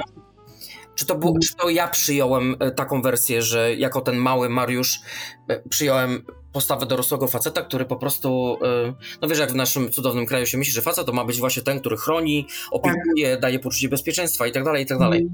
No. Um, I tego nie, nie jestem w stanie jakby przywołać w pamięci ym, skąd to pochodzi, ale złapałem się na tym, że właśnie zostałem takim obrońcą, wojownikiem, tym, który roztacza kokon bezpieczeństwa. I to chodzi o mamę i tatę, czy o mamę? Eee, bardziej o mamę, Mhm. ale o tatę też. Okej. Mhm. Mhm. No. Bo y, wiesz, no, wiesz, wydaje mi się, że to jest naturalne dla, dla jakby ludzi, którzy mają świadomość tego, że czas płynie i wiesz, codziennie starzejemy się. Ja też się starzeję, moi rodzice się starzeją, ale Tak. y, y, wiesz, no, zaczęły być dla mnie przerażające takie myśli i myślę, że każdy z nas się tym, z tym mierzy, że coraz bardziej zdajesz sobie sprawę z tego, że ten czas upływa, coraz bardziej zdajesz sobie sprawę z tego, że nic nie jest na zawsze na tym świecie, a już na pewno życie nie jest na zawsze. Że Mhm. ci rodzice nigdy do, znaczy nie będą też na zawsze. Mimo Mhm. jakichś tam po prostu y, y, pozytywnych i negatywnych wspomnień, to zawsze w takiej sytuacji się człowiek rozczula i, i ja myślę, że to mi chyba najbardziej ratowało w tym wszystkim, że rzeczy, które mnie ugniatały, mm, finalnie mnie też rozczulały. Może to jest błędne podejście, nie wiem, czy to było właściwy, właściwy wybór z mojej strony, ale w jakiś sposób zdawałem sobie sprawę z tego, wiesz, no u mnie jest jeszcze inna kwestia, że mm, tak jak to mówiłem w pierwszym odcinku mm, podcastu, że mnie bardzo ludzie zawiedli. Ja uważam, że i to nie był proces taki, że wiesz, że mnie zawiedli jak tam miałem 30 parę, tak? Tylko to był Mhm. proces, gdzie ja, mm, ja wiecznie jak taki mały piesek laterek błagałem o atencję przyjaciół i znajomych i mnie się wydawało, że to jest okej. No teraz Mhm. w życiu bym sobie na to nie pozwolił. Tak mam wyjebane na takich ludzi. Natomiast Mhm. wtedy szukałem jakby dowartościowania się, otaczając się chmarą ludzi, no ale to wszystko po prostu jakby zawiodło i, i, Mhm. i, i tu jest taka niesamowita zależność, że że wtedy, kiedy szukałem jakby atencji i a, wśród obcych ludzi, to te relacje moje z rodziną były takie, no nie za fajne. Wręcz Mhm. bym powiedział takie dosyć wojenne. A potem jak e, trochę swojego życia przeżyłem i nauczyłem się, to, co to znaczy, e, że ludzie dzisiaj są i ich nie ma. Tak, nie masz z nimi odcinka. Tak, że nie masz z nimi jakiejś głębszej relacji, albo te relacje po prostu zwyczajnie się zweryfikowały, albo życie cię zmusiło do zweryfikowania. Czyli Mhm. tak jak mówiłem kiedyś, życie wzięło sprawę w swoje ręce, to nagle się okazało, że, mm, że jednak mam ten swój port, może nie idealny, ale Mhm. do którego mogę zacumować. Tak, to jest bezcenne w takim momencie. I to jest bezcenne. I dlaczego to powiedziałem? Dlatego, że wiesz, możesz się ze mną nie zgadzać, ale, ale ja uważam, że prawie, mówię prawie, prawie każdą relację można naprawić. To jest tylko kwestia podejścia i wyboru metody, jaką chcesz to zrobić. Wiadomo, że nikogo siłą nie zmuszysz do tego, żeby się zmienił. A już tym bardziej własnego rodzica na przykład, tak? Albo Tak. żeby zmienić tą relację między nami, bo to jest jakby mm, relacja obopólna, tak? Mhm. Więc e, natomiast jak zacząłem chodzić na terapię, to chyba Mhm. nawet e, tobie powiedziałem mm, coś takiego, że zdałem sobie sprawę z tego, że czekałem 40 parę lat na to, żeby dać sobie największe szczęście w swoim życiu, czyli pójść na terapię, gdzie wydawało mi się, że to jest po prostu e, a wykonalne, ja w życiu się z tym nie zmierzę, w życiu się nie otworzę przed obcą osobą, Mhm. i nagle się okazuje, że to poszło bardzo gładko i bardzo y, przyjemnie i życzę każdej osobie, która się poda terapii, żeby miała naprawdę same tylko dobre wspomnienia z terapii, chociaż nie mówię, że zawsze jest łatwo, bo nie jest. Ale terapia mi otworzyła jedną taką bardzo istotną świadomość w głowie, że, e, że ja naprawiając siebie, Mhm. nie robiąc tak naprawdę wiele w stosunku do, do mojej rodziny, przez zmianę własnej osoby, przez zmianę własnego postrzegania siebie. I ludzie w to nie wierzą. Dobrze, To że działa. Sorry, Mhm. ludzie, ale to działa. Przez teraz- zmianę siebie zmieniam w sposób Tak. em, podświadomy. Nie wiem, czy to dobrze umiem słowami, ale, też. ale wiesz, nie manipuluję nimi w żaden sposób, natomiast zmiana we mnie powoduje automatycznie zmiany w nich.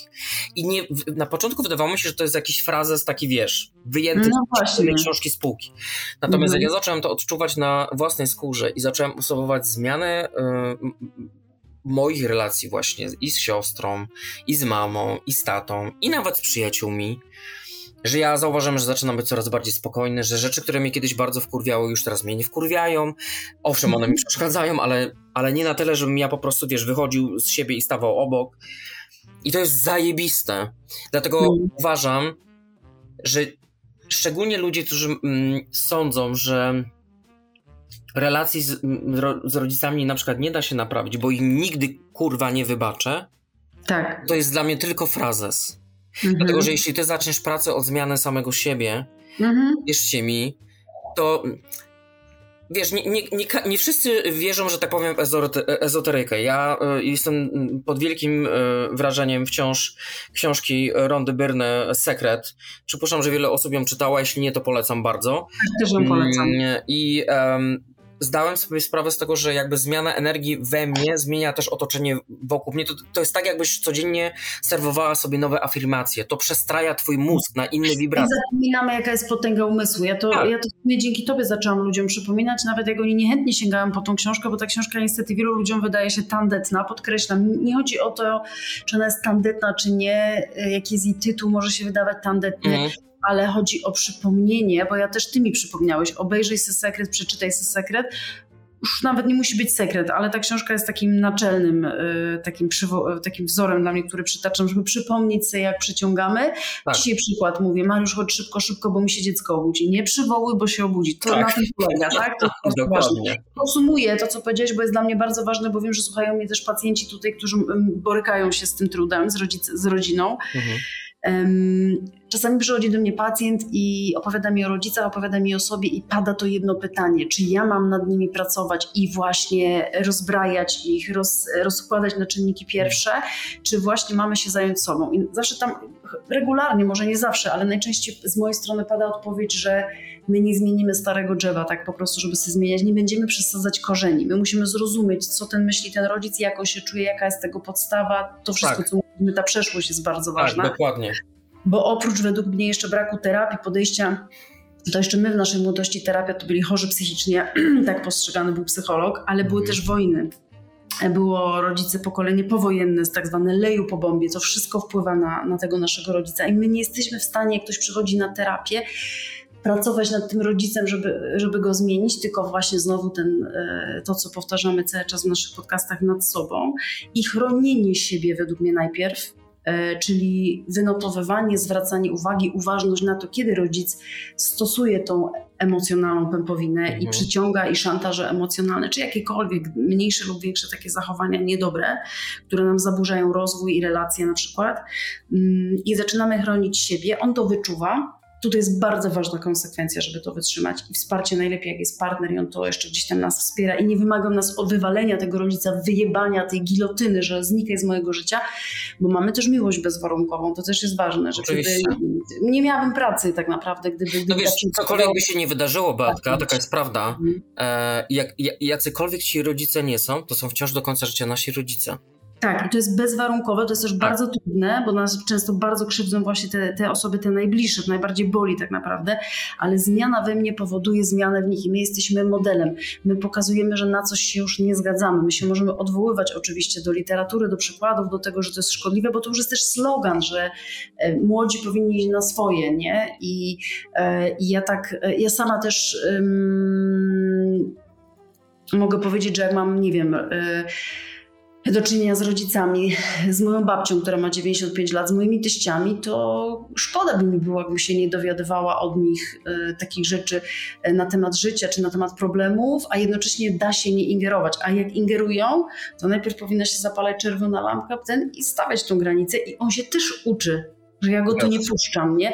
I syn, ich dziecko, czy to jest syn. No ale zobacz, ale jak na przykład nazwać tych, którzy świadomie na przykład podejmują decyzję. Załóżmy, ktoś zakłada rodzinę i on na przykład postanawia mieszkać w tym samym domu, co mieszkają na przykład rodzice i on nie ma problemów z rodzicami, wszystko jest ok i wybiera taką drogę życia. I czy to wciąż jest nieodcięta pępowina?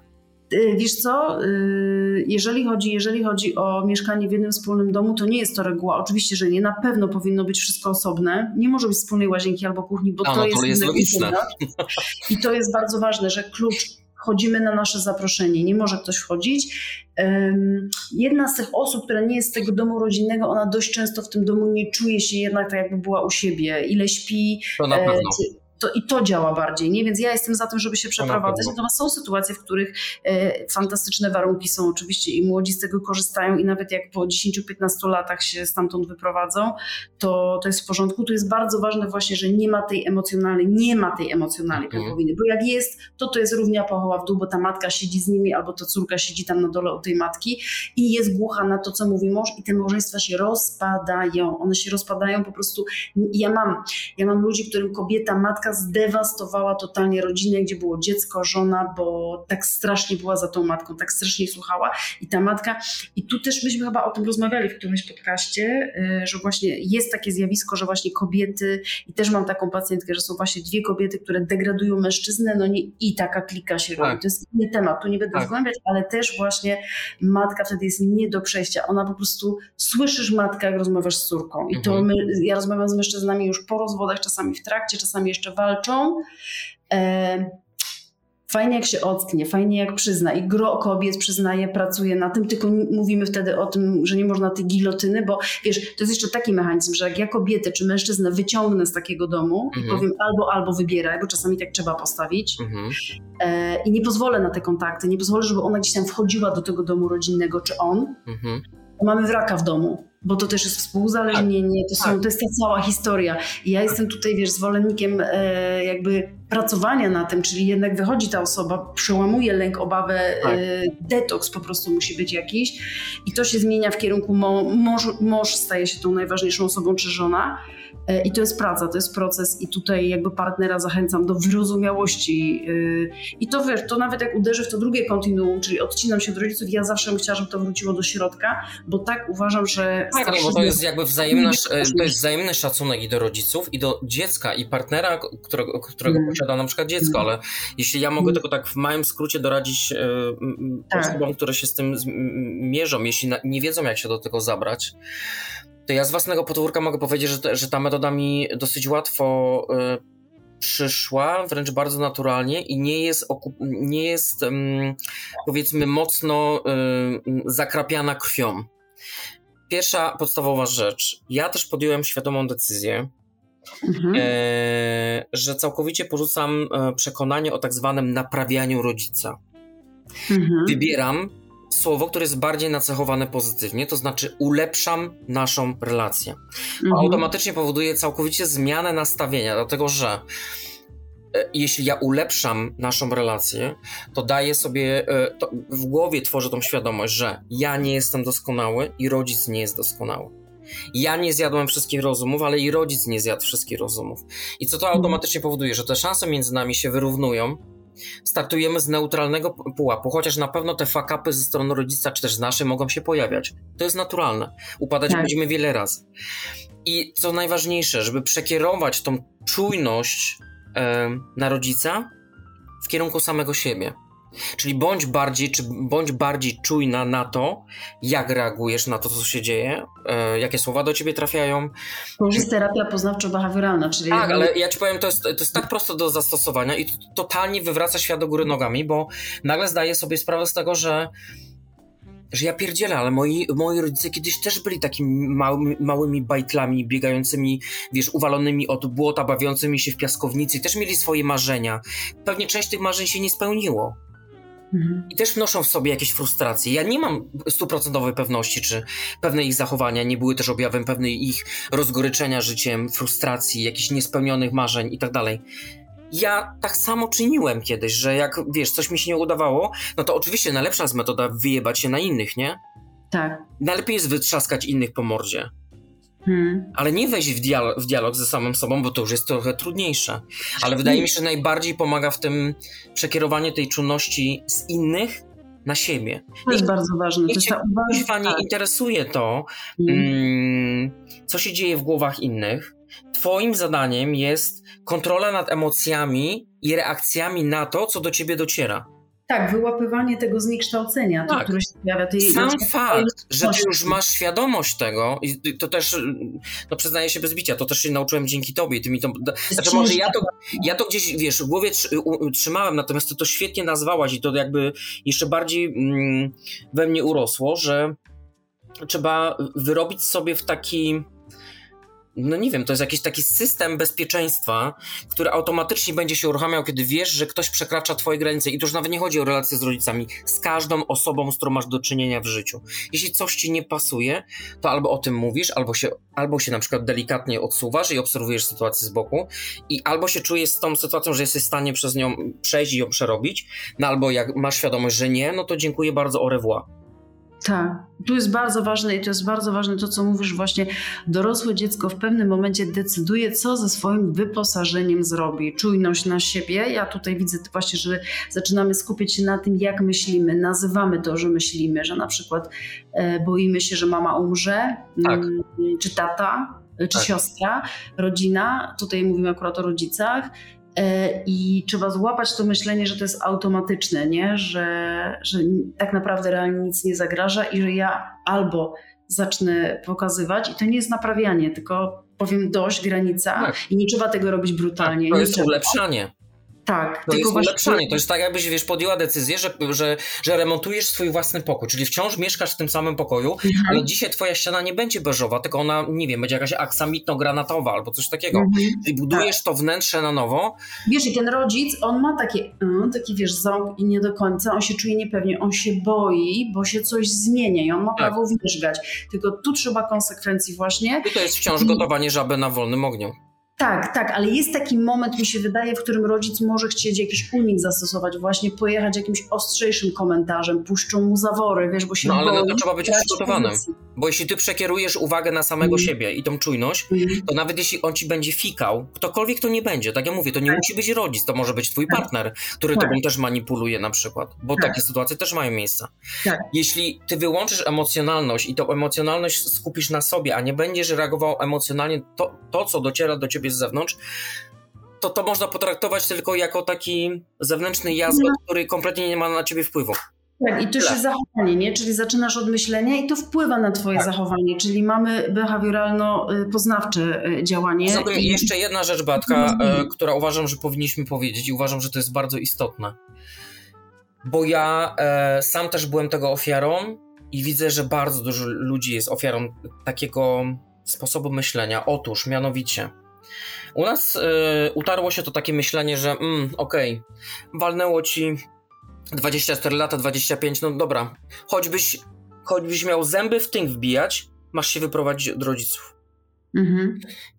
I teraz popatrz, w jaki sposób to buduje e, presję na osobach, na przykład, które wciąż mieszkają z rodzicami, bo na przykład są w takiej uwięzionej sytuacji, gdzie są po 30, a może są Mhm. po 40 i nie mają siły, żeby się wyrwać. Czyli z jednej strony mierzą się z tym ciężarem związanym z relacją, a z drugiej strony e, okalecza ich presja e, społeczna, która na dzień dobry ich ocenia jako właśnie mamin, synków, córeczki, tatusia i tak dalej. Hmm. Ale jest też, ale jest to, jest to też, jest to też w swoim życiu spotkałam człowieka, który e, spotykając mnie zmierzył się z tym, że jego rodzice mnie kompletnie nie akceptowali, wręcz mnie atakowali. E, często jest to związane z wiarą, z dużą wiarą jakby e, religią katolicką, e, że gdzieś dajmy na to ja byłam po rozwodzie cywilnym, ale byłam. Może nie, nie chwaliłam się tym, nie mówiłam, że nie mam ślubu kościelnego, ale nie o tym.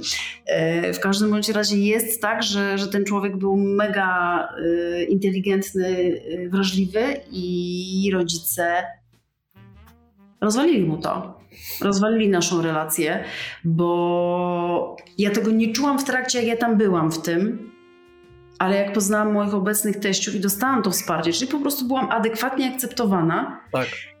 Z Asią, z moją córką, e, to po prostu ja poczułam, to było uczucie niesamowitej przyjemności. Ja bym nawet nie powiedziała, że ulgi, tylko takiej przyjemności, że to jest tak ważne, że, że właśnie, mm, bo ja, wiesz, z rodzicami nie musi być tak jak mówisz, idealnie, nie musimy się we wszystkim zgadzać, będą różnice te pokoleniowe i powinno tak być, to powinna być dyskusja i się powinno tylko być upewniać, czy na pewno jesteśmy pytani, y, czy, czy chcemy usłyszeć i jedna i druga strona, młodsza, starsza, co my mamy na ten temat do powiedzenia.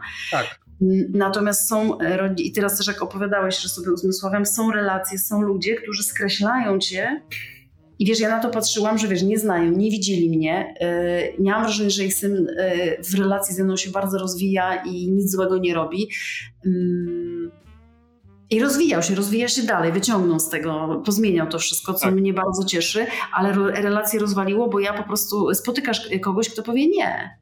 Ja w czymś takim nie będę brał udziału. Ja straciłam całkowicie jakby wiarę w to, nie? Że, że to było takie y, walka z wiatrakami dla mnie, a nie chciałam też, wiesz, widziałam, że to jest człowiek, który nie zetnie tego, a ja przecież nie będę tej gilotyny właśnie wymagać. To było intuicyjne wtedy w relacji damsko-męskiej.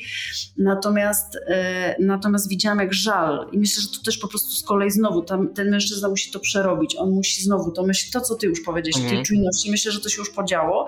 Natomiast rzeczywiście było i jest tak, że ja z mojej strony poczułam straszną przyjemność, jak, e, jak e, mój partner powiedział, no mój mąż powiedział, że powiedział rodzicom, że ja mam dziecko, że się ze mną spotyka, oni nam po prostu kibicują. Mhm. I oczywiście mamy różnice zdań, w wielu rzeczach gdzieś dyskutujemy, nie jesteśmy, wiesz, kopiuj, ko- wklej, no nie w sensie tacy sami ksero, ale to jest strasznie przyjemne, jak jest chociażby ta elastyczność. Są, są tacy ludzie, są tacy rodzice. Co, ja uważam, że e, e, ulepszanie Ludzie, samego siebie i ulepszanie e, świata wokół siebie i może czasami też właśnie ludzi wokół siebie e, nie ma terminu ważności. Zrób to wtedy, kiedy będziesz na to gotów. Nie, Czasami tak musisz po- ponieść straty, nie? Czasami oczywiście, że tak. Oczywiście, że tak.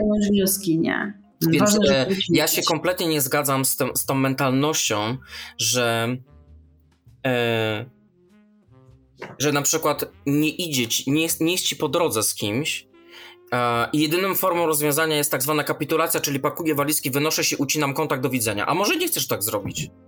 Hmm. A może chcesz to naprawić dopiero za rok, bo za rok będziesz gotowy, gotowa. Albo nawet jak wiesz, ktoś skapituluje i pójdzie i powie, nie dam rady, nie chcę, albo widzę, że tu się nic nie zmieni, Mhm. to w, zobacz, co straciłeś i Tak, zmień dokładnie swoje tak. życie, nie? Bo to Dokładnie cierpienie tak. nas uczy, to też Dokładnie rozmawialiśmy, nie? Że, że nie szczęście, tylko cierpienie No to wiesz, no blizny e, w przenośni to powiem, blizny na ciele są o tyle fajne, chociaż większość ludzi ich unika, że ilekroć na nie spojrzysz, to one ci przypominają, e, jak jednak masz zajebiście twardą dupę i to przeżyłeś, Tak. pewnie z jakimiś ranami, jesteś porysowany, nieraz Mhm. zaryłeś y, ryjem o ziemię, Mm. ale te blizny to ja na obecną, znaczy wiesz, ja kiedyś je traktowałem jako y, szpecące moją psychikę, mnie samego, natomiast teraz uważam, że to jest tak zajebista, em, tak zajebisty punkt odniesienia, który mi zawsze przypomina, że było ciężko, ale dałeś radę. Więc jak Tak. było ciężko i dałeś radę, to kwestia naprawienia, czy też ulepszenia, nie, nie, nie używam tego słowa, sorry, ulepszenia relacji z ludźmi i samym sobą, to już jest tak... A wiesz dlaczego? Dlatego, że ja nie mam, nie czuję pre- presji czasu. Mm. Dla mnie czas od tego momentu już nie istnieje. I ja uważam, to, y, ja uważam, że to jest właśnie coś, co powoduje, że ludzie nie biorą się z tymi problemami e, za barki, bo, bo im się wydaje, że tu już zegarek tyka, wiesz? Zostało im 5 minut, a jak tego nie zrobią, to już jest po nich. To jest główna Tak. prawda, to jest kłamstwo. Mm. Mm. To jest kłamstwo. Mm. I uważam, że nikt nie powinien dać się na to nabrać. I to, i tak jak powiedziałem, to nie tyczy się tylko właśnie rodziców, ale to tyczy się naprawiania małżeństw. Owszem, są takie sytuacje, w których jakby już nie ma wyjścia, ale to ty masz gotowość na to, żeby z tego wyjść. Mm. Poraniona, bo poraniona, ale wychodzisz, tak? I wiesz, Mhm. że sobie poradzisz, albo przynajmniej wierzysz w to, że sobie poradzisz. Tak. Mm. Więc, y, no, ja uważam, że mm, naprawdę, no, y, y, jakby moje postrzeganie świata, odkąd, y, może to już się staje nudne w tym, w tych naszych podcastach, bo ja po prostu reklamuję, Trzeba utrwalać, Mariusz, trzeba utrwalać. notorycznie reklamuję pójście na terapię, ale wierzcie mi, naprawdę to jest... E, Ja nie Ale- wiem, jak u innych lu- ludzi działają terapie i słyszałem też masę opinii, że, że dla nich są ciężkie, męczące i, i, i wiesz, pot i łzy się leją. Ja może jestem jakiś błogosławiony pod tym względem, że ja po prostu, no ja to uwielbiam. Po prostu ja to uwielbiam. Na przykład powiedziałem ostatnio, bo ja cię dawno się nie widzieliśmy, że naprawdę za nią tęskniłem, bo nie mieliśmy długo ze sobą kontaktu i, i czułem jakiś taki brak, że jakieś, jakiegoś ważnego, istotnego y, klocka. Ale, ale powiedzmy, ale powiedzmy szczerze, że za każdym razem, kiedy y, ja prowokuję, przyznaję, prowokuję y, i doczekam się do twojej mamy, Mhm. To jest, y, jest trudno i nie jest to proste, prawda? Tak jakbyśmy wchodzili Eee. na, jakieś nowe, na jakieś nowe góry, schody, aczkolwiek, aczkolwiek zawsze, zawsze y, wracamy do tego balansu, do tej proporcji i do Tak. tego, że podkreślamy. Tak, spotykamy się gdzieś po środku i to jest Tak. zarąbiste. podcast i ten podcast też jest dla, dla, dla rodziców tak naprawdę, Tak. Że, że my chcemy jakby znaleźć ten złoty środek. No, oczywiście. To nie jest tak, że ich chcemy rozjechać, e, chłostać i, i Ale że tak. tam jakiejś odpowiedzialności, natomiast chodzi o to, żeby znaleźć, bo właśnie to jest fenomen, że przychodzą do mnie ludzie, którzy kochają swojego tatę, kochają swoją mamę, Mhm. Mm, ale ten rodzic się gdzieś w jakiś sposób ciągnie ich w dół, bo Mhm. nie radzi sobie ze swoim życiem gdzieś tam, ale analizuje i mówi, że go kocha, że jej kiedyś pomógł i że nie chce tego, nie chce tej gilotyny i nie chciałaby, żeby ktoś wymagał tak naprawdę od swojego dziecka, żeby coś Tak. uciął, skończył. E, I, i, to, I to jest właśnie sztuka, żeby znaleźć ten złoty środek, żeby ten... Ja pamiętam takie zdanie z charakterów, e, też z gazety, a to z lat jeszcze, kurde, moich studiów chyba, Mhm. E, Ja go bardzo często e, używałam, jak odpisywałam ludziom na wiadomości wszelkiego rodzaju, bo wtedy też pisemne wiadomości udzielałam, też w internetowym poradnictwie. I było właśnie o rodzicach, było o rodzicach partnera, tej danej osoby, która przychodziła. Tam było jedno zdanie, że rodzice są, e, że my jesteśmy z nowym partnerem na przykład, albo my sami, jako my po prostu, Tak. e, figurą główną na obrazie. Mhm. Rodzice to jest tło, Tak. Yy, to tło jest mega ważne, ono jest istotne, to jest nasza, e, nasza e, jakby... No dla mnie to jest ten mój nasza- port. No, cały nasz rdzeń, nawet tu Tak. przede mną, jak rozmawiam, wisi jakby drzewo genealogiczne ze zdjęciami Marcina rodziny yy, i, i, ono jest mega, mega fajne to jest. Mhm. Zresztą to jest metoda terapeutyczna, ten genogram. Ale do czego zmierzam? Zmierzam do tego, że yy, widzisz, znowu mi myśl ucieka. Znowu mi myśl czekaj, co ja mówiłam? bo teraz odeszłam do tego, do rodziny, do, do, wielopoko- do, do wielopokoleniowości i mi uciekło. Cisza nocna, słuchajcie, przepraszam was, ale to jest cisza nocna Cisza właśnie. nocna, tak. E, To już jest Nie, noc. że chodziło ci y, o to, że, mm, że tu nie chodzi o to, żeby, że tak powiem, kastrować samego siebie z, Tak. z tej świadomości, że nagle jak się odcinasz albo regulujesz te relacje między rodzicami, to tak naprawdę przestajesz mieć rodziców. Tak. To jest bzdura. I Mhm. ja, przynajmniej z własnego punktu widzenia, mogę powiedzieć, że ja bardzo długo się wstrzymywałem z tym, żeby to, te relacje ulepszać.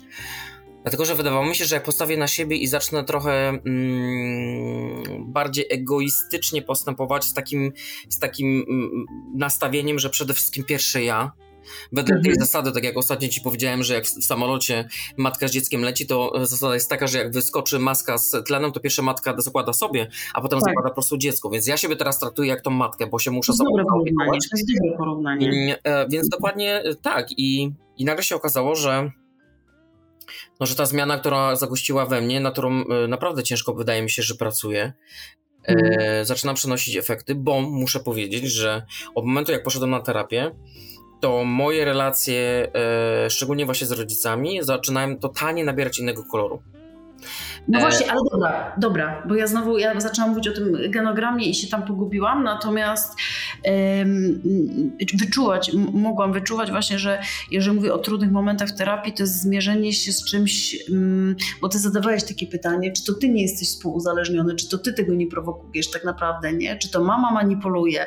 Mhm. To były dyskusje, to Mhm. były dyskusje i to, co mi się podobało, to to, że dążyliśmy do, do środka, nie? Tak, Do Tak, środka, tak, tak. Mm, żeby nikogo nie miażdżyć. yy, I, i, i jak sobie z tym poradziłeś? Jak, jak, jak zacząłeś to widzieć bardziej? Jak, jak to wygląda? Czyli ja, dostajesz od terapeuty informację, że, że coś się nie podoba, że, za, że, że jest ta pępowina, że za dużo jest mamy, Nie, że mama... relacja jest zbyt, zbyt e, zacieśniona, tak? Że jest zbyt bliska i jest pomieszana sam To, tam co mówiłeś, to, co mówiłeś o tym, Tak. że byłeś tym ratownikiem, że mama Tak. się źle czuje, że pojawiają się jakieś somatyzacje i ty lecisz na Tak. ratunek, e, rezygnujesz z siebie i jak, jak, jak, dobra, zaczynasz pracę nad sobą, to wszystko, co Mhm. mówiliśmy, jak mama w pierwszej kolejności, i tu, żeby mało jasne, nie chodzi o mamę, to jest z ciekawością mówimy, chodzi mi o przeanalizowanie Tak.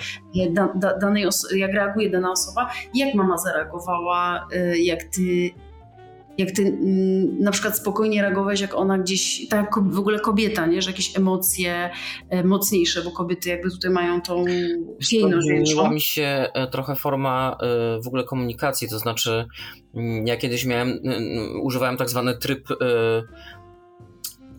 jak to nazwać? Taki, taki płożąco usprawiedliwiający, że tak powiem, Mhm. tak?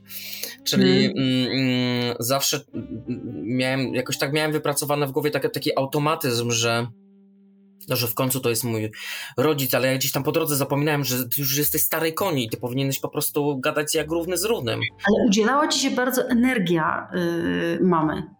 Wiesz co, tak, dlatego, że my jesteśmy bardzo mocno Mhm. spoleni. Notabene mm, ja ci kiedyś nadmieniałem, że od, odważyłem się pójść na, na e, hipnozę regresyjną, bo byłem Mhm. bardzo ciekaw, co, co tam wyjdzie i chciałem trochę poznać swoje poprzednie wcielenia. Mhm. Eee, no i nagle się okazało, że to jest e, totalne jakieś połączenie karmiczne. Osoby, które interesują się takimi rzeczami, na pewno będą wiedziały o co chodzi. To znaczy, Mhm. jakby nasze życia z poprzednich żyć są bardzo mocno splecione przez wieki wieków. Dlatego ta Mhm. relacja wymaga mocnego po prostu przepracowania i jest też intensywna. I to nie, i to nie chodzi o to, że. I to nie chodzi o to, że my nie jesteśmy sobą blisko. Jesteśmy bardzo blisko, a wręcz czasami zbyt blisko.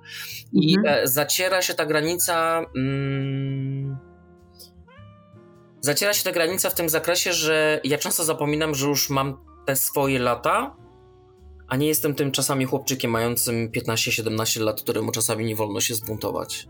Mhm. Ale też twoja mama do ciebie uderza, mam wrażenie, jako do y, opiekuna. Tak. Nie tyle do Dlatego ja to nastolatka. powiedziałem, dlatego ja to powiedziałem, y, y, ponieważ zacząłem się wyrywać z tego, mm, z tego, tego wojownika i tego ochroniarza, no to nagle grunt się trochę zatrząsł pod nogami. Eee, więc y, zaczęto mi też przypominać, że taka moja rola. Natomiast y, mm, no ja robię to wciąż tak jak powiedziałem, no to goto- gotowanie żaby na wolnym ogniu, czyli prowadzę bardzo delikatne y, Ale czujesz progres u mamy? Tak, bardzo. I powiem ci, że właśnie to było niesamowite. I to jest dowód namacalny, że się da. Tak, i to, to jest niesamowite, naprawdę. Ja w życiu, w życiu bym nie powiedział. Gdyby ktoś mi wcześniej powiedział, że to jest możliwe, to bym go wyśmiał, ale naprawdę wierz mi, że od momentu, jak zacząłem zmieniać siebie, sposób postrzegania siebie, to nagle zauważyłem, że moje zdanie jest bardziej respektowane, a z mhm. moim zdaniem się zaczynają ludzie po prostu, nie mówię tylko o rodzinie, ale w ogóle ludzie bardziej liczyć, że, mhm. mm, że już nie pozwolę się, y, że tak powiem, zagadać na amen, tylko po to, żeby mnie do czegoś przekonać. Po prostu mam dosyć twarde stanowisko w coraz większej ilości kwestii i to jest naprawdę zajebiste. I tak, najfajniejsze jest to, wiesz, ja się umiem cieszyć, od momentu jak poszedłem na terapię, umiem się cieszyć małymi rzeczami.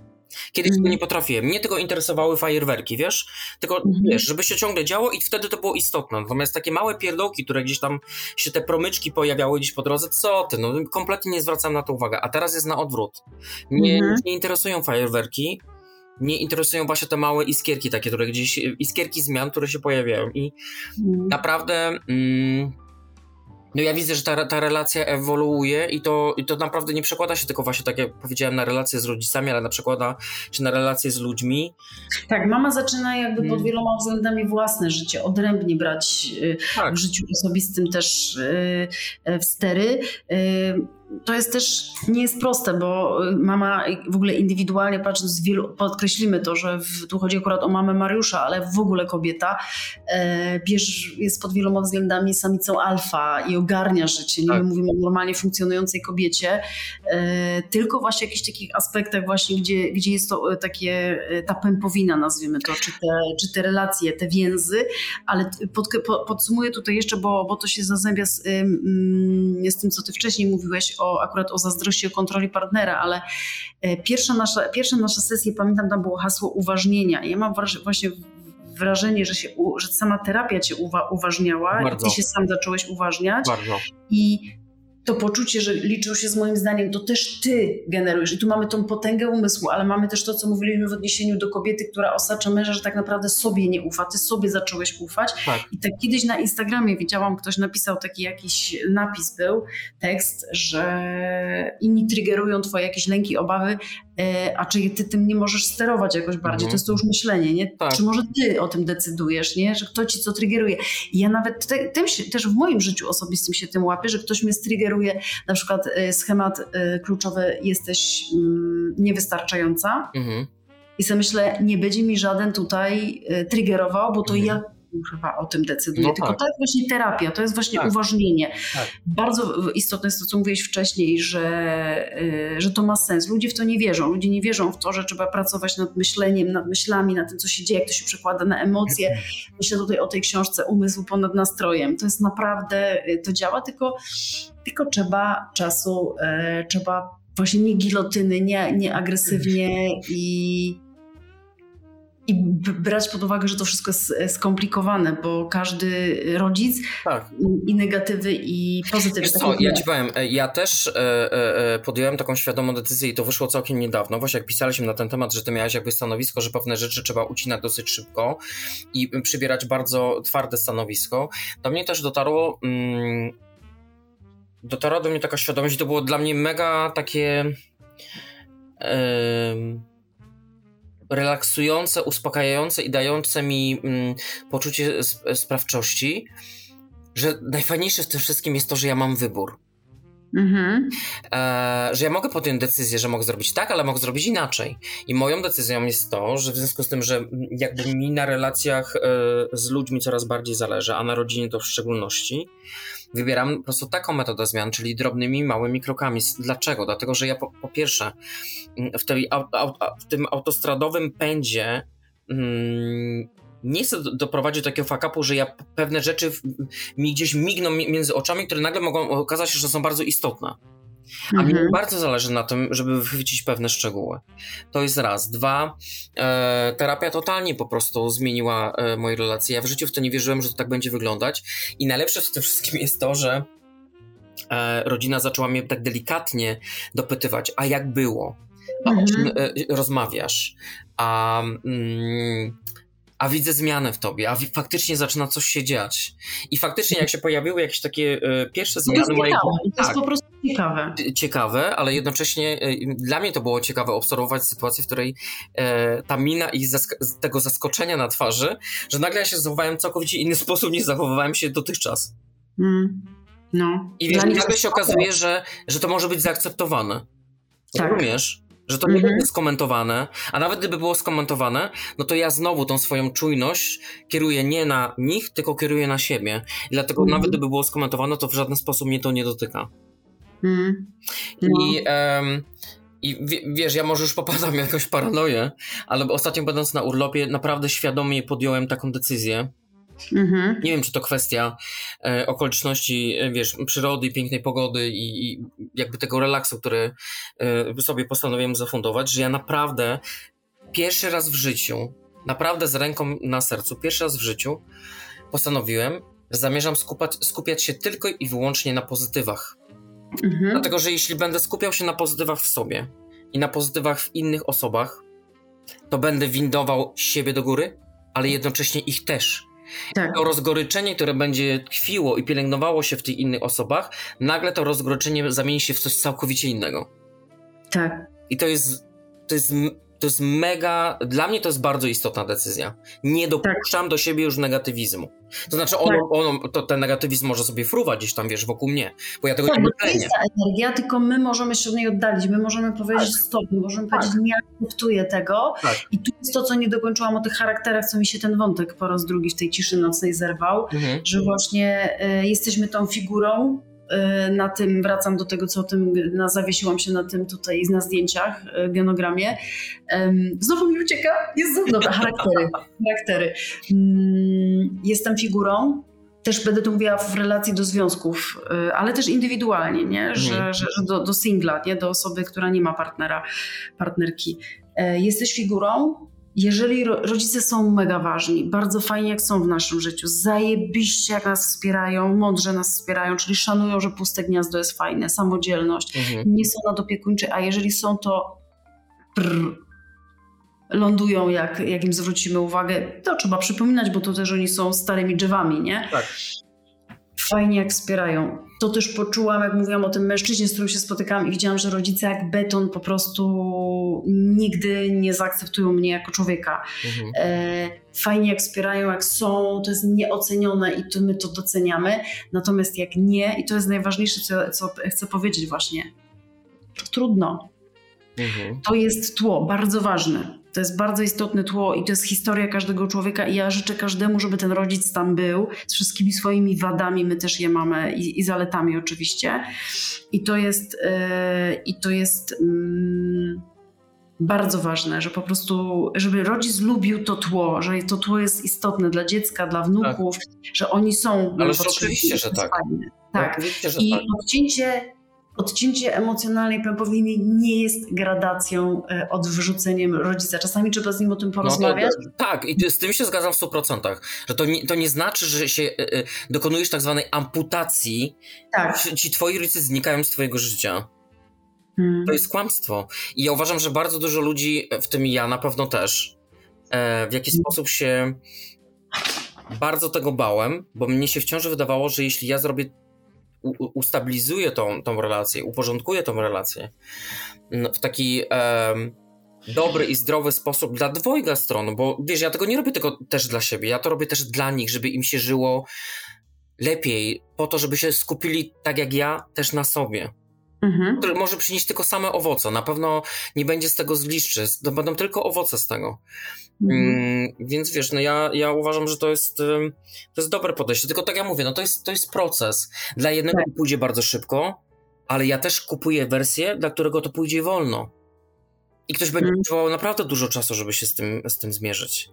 Bo każdy Tak. ma inny charakter. No ja na przykład miałem y, y, to szczęście i tego pecha zarazem, że trafiłem na, mam rodziców o bardzo mm, silnych charakterach, bardzo dominujących charakterach, ludzi sukcesu, em, Mądrych. Którzy po prostu, wiesz, no, trzepali tym światem i dlali po mordzie po prostu wszystko, co tylko się dało. Że tak powiem, wiesz, sukces za sukcesem, tak? I byli zawsze ikonami nie tylko jakby dla mnie, ale dla ludzi, którzy ich otaczali. No więc teraz zdaję sobie sprawę z tego, że dla mnie, dla takiego dzieciaka, który musiał dosyć szybko dorosnąć, bo po pierwsze pochodził z, z rozbitej rodziny, musiał się odnaleźć w nowej szkole, gdzie go też zarąbiście nie traktowano, bo tak jak mówię, byłem po prostu na, czołowym bękartem szkoły podstawowej. Mm, I wiesz, ja, ja wtedy się z tego śmiałem, ale powiem ci, jak zacząłem terapię, to sobie myślałem na litość boską, co, ci, co te dzieciaki mają w głowie, że są w stanie nazwać drugie dziecko bękartem? No. Jakiś kosmos. To jest bezlitosna, to, to jest bezlitosna, To jest najgorsza bezlitosna grupa rówieśnicza i tutaj y, jest na pewno inaczej, y, bo rozstanie, rozpady związków rodzin to jest y, niestety nagminne, ale, ale rzeczywiście to, to jest cały system, że, że takie dziecko powinno zostać, być otoczone opieką, wiadomo, że to jest utopia, Mhm. ale grupa najbardziej bezlitosna, że tutaj rzeczywiście dziecko w rozwodzie i to jest fajny temat też na podcast, dziecko w rozwodzie, bo tutaj ty masz dużo doświadczenia, Oj, tak. natomiast, natomiast Tak. tak. samo chcemy to pokazać. Dzisiaj też nawet byłam u mojej cioci, ona mi pokazywała jakąś pracę doktorską na temat właśnie y, problemów komunikacyjnych między, między rodzicami. To jest z kolei moje doświadczenie z moim byłym mężem, gdzie mam bardzo duży problem z komunikacją. Mhm. E, I widzisz, no jest to głęboko ludzkie, że my się z tym mierzymy, że kiedyś Tak. się kochaliśmy, y, teraz nie potrafimy ze sobą rozmawiać. Piosenki, wiersze o tym piszą, dlatego jest to też potrzebne. Dziecko w rozwodzie, w rozstaniu. E, Natomiast, natomiast też e, u ciebie e, widzę, że rodzina podąża, że to jest. e, Tylko tak jak mówisz, to może być progre- po, powoli, może być. e, Bata, coś- ja jestem w, w, pełen, w, pełni świadom tego, że może być tak, że będziemy robić na przykład pięć kroków do przodu i siedem do tyłu. Ale ja się na to godzę. Bo Tak to jest bardzo. wciąż podróż, rozumiesz? To jest praca, tak, tak, To tak. jest zarąbiste, że po prostu, że to Mhm. nie, nie, nie, nie, nie stoi to w miejscu. I Mm. czasami owszem, mogłoby się wydawać, że no nie wiem, zwalniamy Mm. tempo albo coś takiego, tylko że ja wciąż y, skłaniam się ku temu, że okej, zwalniamy tempo, no ale kto ma być ty, tym oceniającym z boku, bo tak naprawdę tu chodzi o mnie. Więc ja powinienem się rozliczać sam przed sobą. Jeśli podjąłem decyzję, że dokonuję ulepszania siebie i świata wokół, no to ja tylko mo- mogę dokonać tej, tej, tej, tej, oceny tej sytuacji, tak? Dlatego wydaje mi, a mówię to tylko po to, że jeśli faktycznie ktoś, kto nas słucha teraz ma, zmierzy się z taką sytuacją, to przede wszystkim y, gorąco was namawiam do tego, żebyście naprawdę dali sobie przyzwolenie na to, żeby e, żeby być tak naprawdę do bólu czuli wobec samych siebie, a czuli też wobec świata i robić to na własne tempo. Po prostu na własne tempo, tak jak czujecie. Mm. Tak. I tu jest też do partnerów, ym, którzy mierzą się z tym odcinaniem pępowiny przez drugiego partnera, kobietę lub mężczyznę, yy, że żeby właśnie mieć tą taką, to, to, to, podejście indywidualne, że to jest na tempo każdego, bo czasami jest to, to jest też, też, też ta czujność, że czasami, e, ale to jest też do uszu terapeuty chyba właśnie, że, że jak widzę, że partner gdzieś się ociąga, że gdzieś nie pracuje na tym lęku nawet, nie, żeby pokonywać Tak. i trzymać granice z rodzicem, Mhm.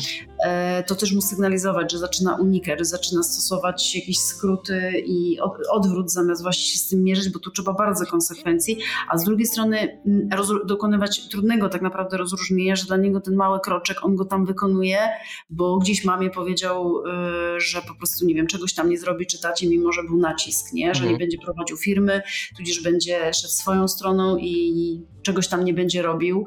E, jednocześnie pracuje nad własną samooceną, tego tam jest dużo. To- po prostu trzeba. Wiesz co, ja nie trzeba- wiem, jakie ty masz doświadczenia ze swoimi pacjentami, ale ja ci na przykład powiem, że ja ostatnio zauważam u siebie e, coś takiego, że ja się wręcz nie mogę, z taką radością dziecka, wręcz się nie mogę doczekać, Mhm. jakie będą kolejne owoce i efekty em, tych świadomych zmian we mnie i w jaki sposób one będą dalej wpływać na, na Mhm. e, ludzi, na rodzinę, na otaczający mnie świat. Naprawdę ta ciekawość e, stała się u mnie tak mm, dominująca i to jest zarąbiste, bo faktycznie jak zrobisz ten pierwszy krok, każda podróż zaczyna się od tego pierwszego kroku. Ten pierwszy krok jest zawsze najgorszy. Mhm. Głównie nas, e, nas trzyma, nie wiem, strach mm, w sidłach, ale jak ale wiesz, jak opuścisz już tą bezpieczną, prostą przystań, to Mhm. to naprawdę e, jest fajnie i nawet jeśli kiedy musisz, wiesz, ścierać pota, e, e, pot z czoła i, i wiesz, i ocierać e, łzy z oczu, bo tak czasami też bywa. Ale to Mhm. jest tak interesująca podróż, że Mm. Bardzo. I też, i, te, I też myślę, że jak rodzic, rodzic nie podąża, y, jeszcze się większa wyrwa może zrobić, że dziecko dorosłe, na przykład 25-letnie idzie na terapię i ma e, na przykład powiedzmy ojca, kto, córka, która ma ojca, który gdzieś e, ściągają w dół i telefonuje do niej i mówi o swoich problemach w życiu z mamą, Mhm. matką i żoną i to nie, nie dotyczy jej, bo ona już ma swoje życie Mhm. i czuje, i czuje że, mm, że nie, nie przebija się do niego, nie? że robi się ta wyrwa, bo widzi, co się dzieje, co powinna, bo rozmawia o tym z terapeutą Tak.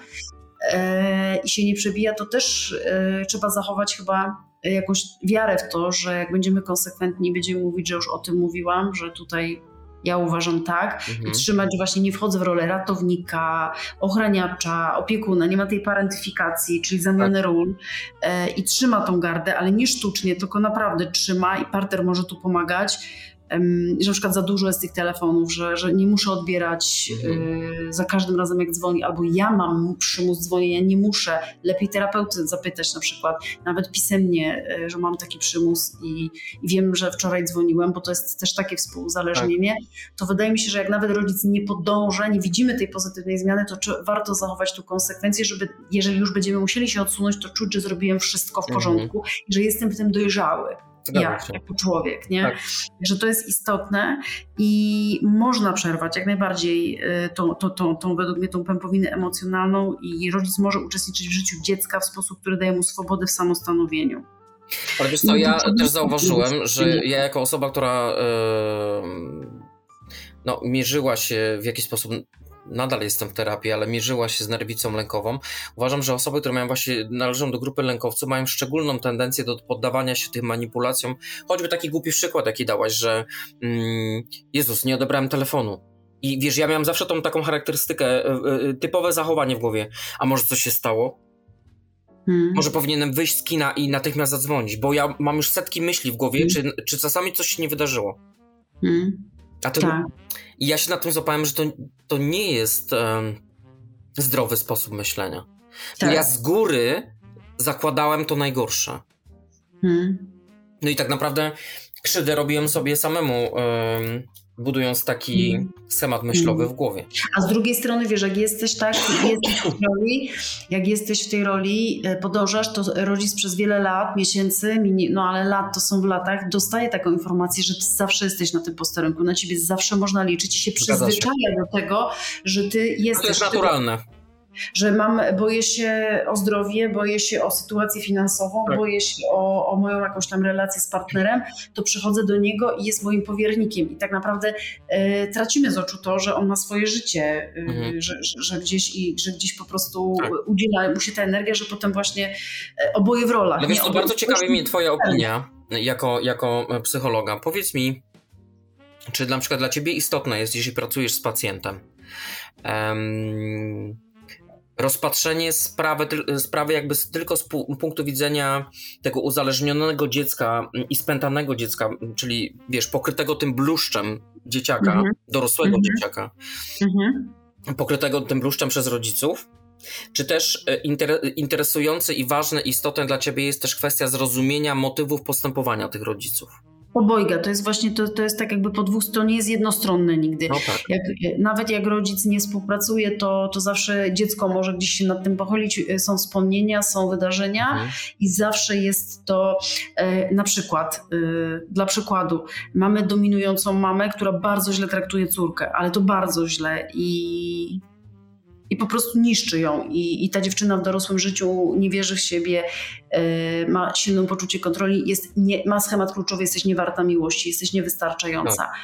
E, Kiedy grzebiemy w tej przeszłości mm, i ona odkrywa, że mama jest na przykład chora psychicznie i nikt jej o tym nigdy nie powiedział, bo ją z kolei chronili, Mhm. to ma prawo iść do swojego drugiego rodzica i powiedzieć, dlaczego mi o tym nie powiedziałeś, dlaczego, bo tu powiedzmy, że mama jest chora psychicznie, Tak. nie? Powiedziała, że bardzo duże pokłady wyrozumiałości w niej to zbudowało, Mhm. kiedy było powiedziane od A do Z, mama ma na przykład schizofrenię, schizofrenię tudzież jakieś zaburzenie psychotyczne, tudzież ma dwubiegunówkę Mhm. i chroniło się, w domu nie było komunikacji, bo Tak. dzieci chroniło i też ma to, zwróć uwagę, to jest też dobry motyw na przykład ojca, który chroni dzieci i próbuje sam tą matkę ogarnąć. Tak. I tajemnica, tajemnica, potem niestety dochodzi do sytuacji, w której gdzieś wymyka nam się to spod kontroli, ale to nie ma nic złego tutaj. Tak, ale to też są takie sytuacje skalne, ale wystarczy powiedzieć, że wystarczy, że ci rodzice w życiu też swoim, nie wiem, Tak, i ona przeżyli terapii- jakąś traumę, wiesz, jak, Tak, jakieś... i my, jak, jak jest w terapii ten temat i, i, i na przykład słyszę bardzo złe historie na temat tej mamy i tu mam takie dwie mamy mi się nasuwają, jedna patologiczna, druga właśnie chora i obydwie osoby tak naprawdę myślę chciałyby mieć jakiś środek w tym, no nie, I, i, i bardzo dużą ulgę przyniosło mi się wydaje dziewczynie, albo przynosi, albo ona gdzieś to mieli gdzieś tam w głowie, Ym, świadomo, że jej mama nie jest złym człowiekiem, tylko jest chorym, to jest, to jest Tak. bardzo duża różnica, bo ja mogę to ułożyć. I jak mama na przykład ma jakieś najprostsze reakcje upartości takiej infantylnej w kuchni, bo, bo nie wyjdę i koniec, Tak. to ona pamięta i to zupełnie inaczej zaczynamy i ona przede wszystkim nie czuje się niekochana, tylko to jest jakoś wynika z jakiejś niemożności na przykład okazywania uczuć, a nie z tego, że jest po prostu taka wyra, że to jest takie wyrachowane, nie? I to zmienia, no, tylko z dwóch stron. Na pewno z dwóch stron. Oczywiście, że ona się na pewne rzeczy nie godzi, ale jak już rozmawia na przykład z ojcem o tej mamie, to już wie i ten ojciec jakby po, powinien usiąść i szczerze opowiedzieć, jaka jest ta ich historia, mimo że to jest jego małżeństwo. I No wiesz, ale to też pokazuje, że... Ona będzie jego powiernicą, nie? Bo to jest jego życie dorosłe. Dokładnie. Ale No, to a też pokazuje, mama- że, że wiesz, że mm, mm, myślę, że najciężej pracuje się na emocjach, które dotyczą osób, e, no, które tak naprawdę najbardziej kochamy, nie? No Tak, prawda. tak. Tak, oczywiście, że to jest... e, e, ja uważam, że to, to jest bardzo istotne, żeby to wybrzmiało bardzo mocno z naszego podcastu. Przynajmniej moje stanowisko jest takie, ale wydaje mi się, że tutaj się naprawdę spotykamy gdzieś po drodze, że żebyście naprawdę dobrze nas zrozumieli. To nie chodzi o to, żeby wykląć e, e, e, wszystkie te osoby, które są dla was jakby nie po drodze z wami. To jest kwestia to jest kwestia przemalowania tego waszego rodzinnego, w cudzysłowie, pokoju na nowo, odświeżenia i Mm. wpuszczenia nowego powietrza. Ale w Tak. momencie, to następuje w momencie, w którym wy nabieracie pełnej świadomości siebie. Kiedy macie zgodę na zmianę, kiedy pragniecie tej zmiany i najważniejsze, że wierzycie, że ta zmiana jest możliwa. I ta czujność. I ta czujność. na czujność. Bo jak myślę o patologicznym rodzicu, k- który gdzieś na przykład powiedzmy jest, y, z, nie ma możliwości jakiegoś rozwoju, nie ma możliwości psychoterapii. Mhm. Daję przykład teraz mojego z, z pracy, że na przykład y, pani, która mieszka na, na, w jakiejś małej miejscowości i, i nie wiem, nie, nie ukończyła żadnej szkoły na przykład, to nie chodzi o umniejszenie, tylko o jej sytuację i syn, który gdzieś tam mieszka za granicą, bardzo się rozwija i on się z nią, ona go bardzo zniszczyła. Mhm. To, już o utratę życia chodziło i ten człowiek żyje, funkcjonuje, ale on, z tą, on po tej terapii traum spotyka się z tą matką No i przyjął po prostu i, i rozumie skąd bierze się jakieś ograniczenie, tylko musi być czujny, bo ona czasami zapuszcza teksty, e, które triggerują mu właśnie jakieś takie... Że- zasadza mu na nowo bluszcz. tak, tak. I tu chodzi o to, tu chodzi o to, żeby on, nie wiem, do mnie napisał, zapytał, żeby robił tą czujność i przyjmował właśnie, że ona taka jest, nie ma racji. On nie musi, tak jak ty, urosło mu Mhm. to poczucie, ja mam właśnie to pewności takiej, nie, że Tak. ja, ja polubiłem. On z tą mamą, e, i on mówi, że, że to mu przyniosło ulgę, że nawet jak ta mama czasami czegoś nie rozumie i on, e, i on po prostu ma nerwa jakiegoś powiedzmy, to mimo wszystko na, na tym etapie ogólnie rzecz biorąc y, to wybaczenie i próba wybaczenia, zrozumienia, opowiedzenia i nawet jak ona nie rozumie, po prostu brakuje jej powiedzmy IQ Tak. zwyczajnie, nie? że jest, Tak. jest on mądrzejszy od niej i ona nie ma gdzie tam tego rozwijać. Nie chodzi o obrażanie tej kobiety absolutnie. To on mówi o uldze. Że to mu robi lepiej Tak. niż właśnie, y, bo on miałby pełne prawo zakończenia tej relacji po tym, co mu zrobiła mama. Powiedzieć, Mhm. do widzenia. I on rzeczywiście na wiele lat wyjechał, nie miał kontaktu i sam dobrowolnie, jak wrócił do mnie na terapię, opowiedział mi o terapii traumy, jaką przeszedł. Yy, bardzo pozytywnie się to jest. Ale ale to tylko pokazuje, że on się zdecydował na terapię. Pewnie jak ją zaczynał, to pewnie y, nawet do, do, w najlepszych snach mu nie przyszło do głowy, że przyjdzie kiedyś taki moment, że będzie w stanie nawiązać tą relację z matką na nowo.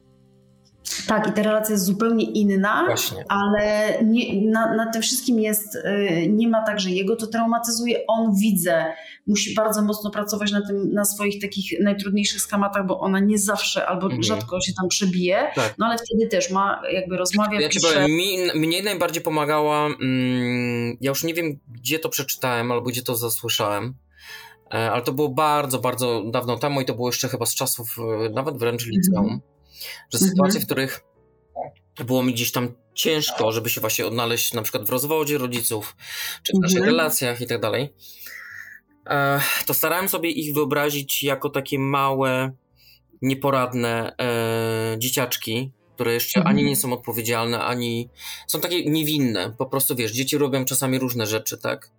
Mm. E, I tak sobie wyobrażałem ich w umyśle i patrzyłem na nich i zadawałem sobie pytanie, czy, czy ja jestem w stanie się tak naprawdę mm, złościć na nich i budować sobie złość, taką wiesz, żeby tą złość jeszcze pielęgnować, tak? Żeby ona narastała, aż, aż wybuchnie. To jest niszczenie siebie też, Tak. nie? I to była, Mhm. uważam, że świetna metoda ochrony, dlatego że ona dosyć szybko rozładowywała we mnie to po prostu napięcie i taki, i taki po prostu e, bunt.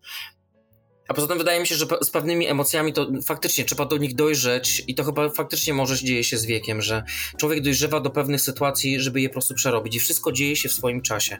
To, że u mnie dzieje się na przykład to w wieku tam 40 paru lat, a innych się dzieje w wieku 25, idealnie. Nie ma, nigdy nie jest za późno Tak, i nigdy nie jest za ma późno. Tak, nigdy nie ma poczucia, ja to z kolei też w odniesieniu do e, uczucia, do miłości też, jak rozmawiam z ludźmi, po prostu o miłości, o związku, o relacji, mm, o sobie, jak opowiadam, e, że ja, ja, ja mówię tak przewrotnie, że ja zdążyłam, zdążyłam poznać miłość swojego życia i Mhm. ja nie czuję straconego czasu, mimo że mam e, już ponad 40 lat w tej chwili i to nie jest tak, że wiesz, poznajesz w wieku 40 kogoś i czujesz to zmarnowanie. To są etapy, natomiast właśnie jest takie poczucie, że, że, że to mam, że to jest, że to jest dla mnie, że nie ma tej presji tego zegarka, tych cyferek, prawda, Tak. że to tyka, to jest problem, to, to, jest w, e, w wielu tematach się pojawia to tykanie, czy problemów z wagą, czy wieku, czy in vitro i, i cyfry, cyfry, cyfry, natomiast nie ma, to jest ważne właśnie, czy w relacjach z rodzicami, czy w uczuciach, w miłości, nie ma tego mm, mm, zmar- poczucia takiego zmarnowanego czasu, kiedy poznajemy tą osobę, Mhm. e, przytrafia nam się, czy pracujemy nad tym, bo to nie chodzi o fuksa, tylko rzeczywiście jest to też relacja, kawał pracy. Nie czujesz się, że się za późno albo właśnie... Dla mnie to nie istnieje. Nie ma czegoś takiego Tak. dla mnie, jak e, że coś jest za późno. A już Tak. jak to jeszcze jest splątany czas, czy tam Mm. wiek, dla mnie to jest Mm. kompletny absurd. I myślę, że Ale naprawdę dużo ludzi, dużo ludzi ma to ciśnienie i jakby ono powoduje, że wręcz odstrasza tak naprawdę. myślę, że czas najwyższy się z tym pożegnać. Tak, Naprawdę czas najwyższy się z tym pożegnać. Ale tutaj, tutaj już, bo już widzisz, zbliżamy się do... Jak zwykle. Podsumowujące, które wpadło mi dosłownie przed naszym podcastem, przed e, nagraniem. E, Zobaczyłam je mm, na Instagramie. E, Brzmi ono e, tak. Podobno mamy dwa życia i to numer dwa startuje, gdy zdamy sobie sprawę, że mamy tylko jedno. Tak. Kiedy sobie zdajesz sprawę, że masz jedno życie? Hmm. Wiesz co? mm, Ja nie wiem, czy to jest kwestia zdania sobie sprawy z tego, dlatego że to ym, dla mnie już sam tekst pod tytułem, że masz tylko jedno życie, buduje już jakąś presję i taki, takie dziwne, negatywne drganie w mojej głowie, z którym ja się do końca nie zgadzam. Mhm. E, totalnie porzuciłem kwestię mm, czasowości, co automatycznie To jest ciekawe, to jest bardzo ciekawe z tym czasem. Dobrze, że to E, totalnie uwolniło mnie to od e, e, presji, e, poczucia wieku i powiem ci szczerze, że jak zawsze bardzo smutnie przechodziłem, przynajmniej tak po 35 roku życia bardzo smutnie przechodziłem e, psychicznie, przechodziłem moje urodziny. Tak teraz Mhm. po prostu traktuję to jako kolejny dzień powszedni, bo to jest tylko cyfra. Bo ja Tak. mm, wiem na ile się czuję w środku, nie będę mówił na ile, bo ludzie pomyślą, że naprawdę mnie odwaliło, ale naprawdę na, na sporo mniej Hmm. sporo mniej. Dlatego nie mam jakby. Wiesz, co jest najfajniejsze, że ja wybrałem tą drogę, w której nie narzucam sobie pręgierza czasu, nie narzucam sobie tempa, pozwalam sobie na zwalnianie i przyspieszanie, czasami błądzenie, zawracanie z drogi. I powiem ci, że to, jest, to daje tak niebywały komfort psychiczny.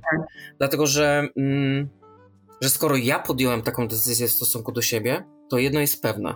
Już nikt mi tego tempa z zewnątrz narzucać nie będzie.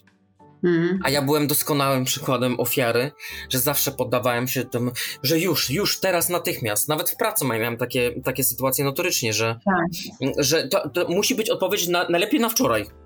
Tak. A od pewnego czasu mam inaczej, że, że tak powiem, środkowy palec podnosi się do góry i mówię, a takiego odpiszę wtedy, kiedy będę miał czas, a kiedy będę miał na tą ochotę. I skoro ja potrafię czekać spokojnie na y, reakcję innych osób, to dlaczego ktoś nie może poczekać na mnie? Hmm. Ale chcę jeszcze bardzo istotną rzecz powiedzieć, bo, bo, bo z tym czasem to jest tak, że ja nie wiem, jak, jak, jak, jak mi się to, że tak powiem, przydarzyło, jak to się stało, bo ja byłem bardzo mocno, um, bardzo mocno um, zaczepiony. Może być w Atenach, słuchaj, to, to w Atenach. Wiesz co, nie, nie wiem, nie wiem, czy to kwestia przejścia um, przez ten koszmar, jakim było zaburzenia lękowe, czy, czy kwestia um, budowania świadomości siebie, czy kwestia tego, że, że naprawdę jak, jak przestaniesz myśleć o czasie, to, to to życie trochę zaczyna płynąć innym tempem. Hmm. Dzień jakoś dziwnie staje się dłuższy. Nawet jak masz ochotę dłużej pospać z rana. Ja na przykład uwielbiam. Zresztą to coś na ten temat wie. naprawdę ten dzień e, nabiera trochę innego tempa i e, powiem ci, żyjemy w tak wstrętnych czasach, że ciągle wymaga się od nas tego, żebyśmy się śpieszyli. Tak. Natomiast e, skoro ja podjąłem decyzję, że zarządzam tym, co się dzieje wokół mnie i we mnie, to sorry, ale, ale czas dla mnie nie będzie działał według tempa, który ktoś mi narzuci. Jedyna mm. rzecz, która mi przypomina czasami o, o mijającym czasie, to jest kwestia czasami, że jak sięgnę po zdjęcia z jakiejś przeszłości, nagle sobie zdaję sprawę, o fuck, no przecież to było 20 lat temu, a to po prostu mignęło tak. tak. Jak mm. wiesz, walnięcie po prostu palcami o, palce, tak. o palec. Tak. Natomiast, mm. no i czasami mi to przypomina, wiesz, że jak zdaję sobie sprawę z tego, że na przykład rodzice mieli jeszcze całkiem niedawno tyle, a tyle lat, a teraz tak. mają tyle i, i to są mm. takie przebłyski czasami, natomiast mm. staram się je od siebie mm, oddalać z prostej przyczyny, dlatego że wiem, że na pewne aspekty, jak kwestia tego, kiedy stąd znikniemy, nie zależy no. jakby od nas, tak? To jest, to jest, ja uważam, że to jest mega luksus, że masz, totalnie jesteś nieświadomy, kiedy znikniesz. Tak. Hmm. Bo gdybyś miała ten deadline, no to ja tak. podejrzewam, że w połowie, w połowie drogi byłabyś już na kolanach, a tak tuż przed metą to już byś ryła ziemią o ten i nawet nie miałabyś siły zaczepnąć łyka wody. Hmm. A ta nieświadomość powoduje, że no, że żyje się, mm, żyje się, żyje się swobodniej. I jedna rzecz, którą chcę powiedzieć na koniec, to tak z takim przesłaniem też do moich rodziców, że muszę powiedzieć naprawdę, mimo y, wszelkich zlotów i upadków, ja jestem tak wdzięczny za to, że mam takich rodziców, a nie innych. Dlatego, że gdyby nie oni, to nie byłbym taką osobą, jaką jestem. Mhm. Uważam, że e, dali mi z siebie mm, to, co na daną chwilę potrafili najlepiej i najlepiej jak mogli. Nie zawsze się to udawało, ale przyjmuję, że tak powiem, e, inwentarz taki, jaki jest. Bo, e, bo wiesz, bo to nie jest tylko tak, że tylko dobro nas kształtuje. Bardzo już gadaliśmy ostatnio w poprzednim podcastie, tak, tak że najczęściej no, te upadki nas e, kształtują. Więc ja naprawdę mm, jestem im mega za to wdzięczny, bo uważam, że mam najlepszych rodziców na świecie i wierzcie mi, naprawdę nigdy nie jest za późno na to, żeby posprzątać Mm, pewien bałagan, który mm, albo sami dopuściliśmy do tego, że tak się stało, albo taki bałagan nam podarowano. Mm, I to jest, i wydaje mi się, że to jest właśnie najpiękniejsze w tym, że, że zawsze masz ten wybór. Że mm. kwestia tylko zmiany nastawienia i naprawdę świat się staje piękniejszy. I naprawdę ja, mimo jakby tych wzlotów i upadków, bo te relacje między mną a moimi rodzicami były różne, E, uważam, że jesteśmy na tendencji wznoszącej i to tak mocno pikującej teraz do góry, bo to bardzo przyspieszyło teraz. Mhm. I, um, I wiesz, ja nie jestem typem osoby, która e, zbyt często używa słowa e, kocham cię na przykład, tak? Uważam, mam ogólnie z tym problem taki, uważam, że to jest zbyt często używane słowo w ogóle w tych czasach, ale naprawdę ja moich rodziców kocham całym sercem, chociaż nie często to mówię, ale mm, teraz y, będąc na tym etapie życia i będąc z tobą, że tak powiem, pod rękę w tej terapii, jako mój przewodnik, mhm. to zdaję sobie sprawę z tego, że, że to inaczej być nie mogło. To właśnie musiało być tak.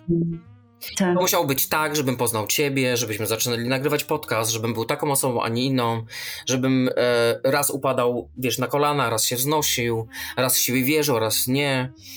E, mm. Widocznie mój mózg i moja osobowość potrzebowała takiej ilości i takiej dozy doświadczeń z takimi, a nie innymi ludźmi, żebym był dokładnie w tym miejscu, w którym jestem teraz. Tak. A nie czuję, ma... ja nie mówię, że już jestem, że tak powiem, w krainie łagodności, już jest wszystko ale, ale jest, jest w twoim głosie, jest w twoim głosie ta motywacja. Tak. I tak. mimo, że te zmiany, tak. to tutaj ja zaznaczę, że te zmiany to nie są jakieś e, trampoliny, to nie są jakieś, Bóg wie, rewolucje. E, dla ciebie mogą to być oczywiście rewolucje, natomiast to jest wszystko e, bardzo indywidualna kwestia i czy to idzie, czy to nie idzie, zawsze jest, e, jest jakieś rozwiązanie. Tak.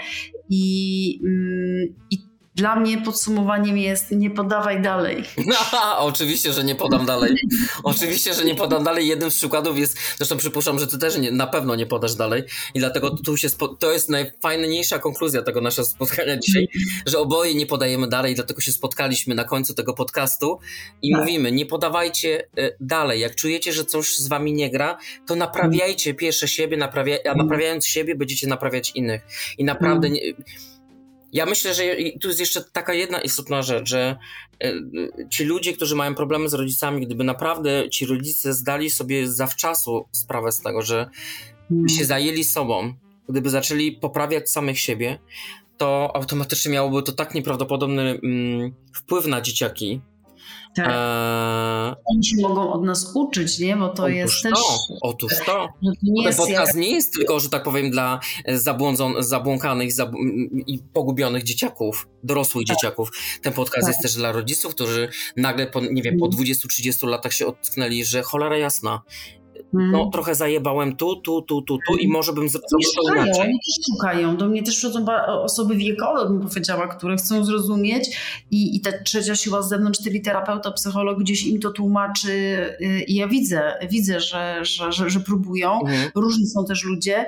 Na pewno da się przerwać toksyczną tą pępowinę emocjonalną i tu jest bardzo ważne właśnie, mm, że my jako dorosłe dzieci od nas też My wiele rzeczy robimy lepiej z uwagi na to, że idziemy z tym pędem, że ta nowoczesność jest w nas, nie? I tak. my nie znowu uważamy, żeby nie wejść oczywiście w rolę opiekunów, ale tak. chcielibyśmy być uważniani i my jako dorosłe dzieci potrzebujemy waszego wsparcia. Eee, to, to jest nasza potrzeba. My chcemy zgłaszać tą potrzebę i tak. wtedy ja chcę, żeby mi rodzice pomagali, jak ich pytam, jak ich proszę, jak Oczywiście. E, szukam tego, i, ale nie chcemy żeby się rodzic panoszył i to jest, to jest naturalne tak. I, i to jest do zrobienia, tylko trzeba konsekwencji, nie może być presji czasowej, to nie jest tak, że od razu um, czasami fajnie ktoś takiego porównania do, do zaburzeń lękowych akurat użył, ale to jest tak, że jeżeli relacja była e, nadwyrężona, szkodliwa, toksyczna mhm. e, przez wiele lat, no to nie zmieni się w miesiąc, tylko, tylko też trzeba czasu, nie? Tylko Oczywiście. też trzeba czasu. Ale myślę, że po, podstawowy nie krok, nie podajemy dalej, to jest podstawa, ale mhm. podstawowy krok, tak na koniec to powiem, że podstawowy krok i taki zaczyn do tego, żeby w ogóle się odważyć na jakiekolwiek zmiany, to przede wszystkim jest zbudowanie sobie w samym sobie takiego kodeksu punktów nieprzekraczalnych. To znaczy te, lamp, te lampki, które. Na, tak, kodeks, taki, taki mhm. wykaz, um, który spowoduje, że wasz organizm automatycznie zacznie reagować na to, że, że tu jest coś nie tak, tu jest coś nie tak, tu jest coś nie tak. Tak, i to może być tak, że najpierw rodzic zaingeruje, ale potem skoryguje, przychodzę i mówię, nie podoba mi się. Nie? I no. to zaskakuje, tylko tak. konsekwencja, konsekwencja yy, i nie podajemy dalej. Nie podajemy dalej, ale ja podam jedną, e, dalej jeden, jeden film, bo powiedziałem już Belce no. o tym ostatnio, że obejrzałem film, który mnie po prostu totalnie wzruszył i um, i on świetnie obrazuje on świetnie obrazuje to, jak um, te relacje mogą się pięknie zmieniać i jest taką mhm. trochę nadzieją. Polecam wam film um, Gorsza Siostra.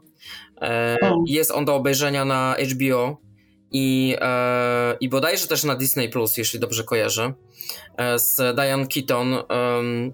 film, który rozwalił mi system totalnie, dlatego że to jest, to jest takie kompendum wiedzy, mm, pokazujący rodzica niby jako, jako, jako ster, maszt i żagiel, ale jednocześnie pokazująco tego, tego rodzica, tego dominującego rodzica jako bardzo słabą, zalęknioną, wystraszoną jednostkę. Pewną siebie na zewnątrz. Dokładnie. Hmm.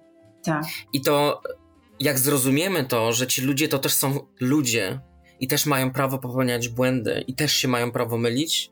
Nawet jak są starsi. Nawet jak są starsi.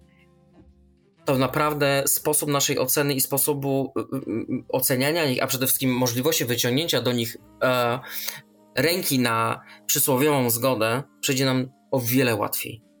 Hmm. I są nam potrzebni. Te korzenie no, są bardzo, one nas, to jest coś fantastycznego mieć korzenie i, i czy to z rodzicami, czy to z teściami, czy, czy w ogóle Oczywiście. z rodziną. E, ja też to teraz czuję namacalnie, bo jakby zgłębiam relację z moją babcią, która będzie miała w listopadzie 95 lat. To jest niesamowite. Brawo to jest, dla babci. No, to, jest, to jestem ja, to jest, to jest ta ciągłość. Jak Tak. oglądam to zdjęcie, jak ona ma 9 miesięcy, teraz ma 90, to jest niesamowite, no i czas właśnie, nie? Czas. tak na koniec, no naprawdę fajnie jest się czasami nie zgadzać. Tak. No. Dajmy sobie prawo do tego i innym prawo do tego, żeby się z nami nie zgadzali, ale żebyśmy się z nimi też nie zgadzali. Jak dopuścimy to świeże powietrze i tą Nie autonomię, e, która będzie działać w, w dwóch kierunkach, to naprawdę będzie, świat będzie dużo piękniejszy i łatwiejszy.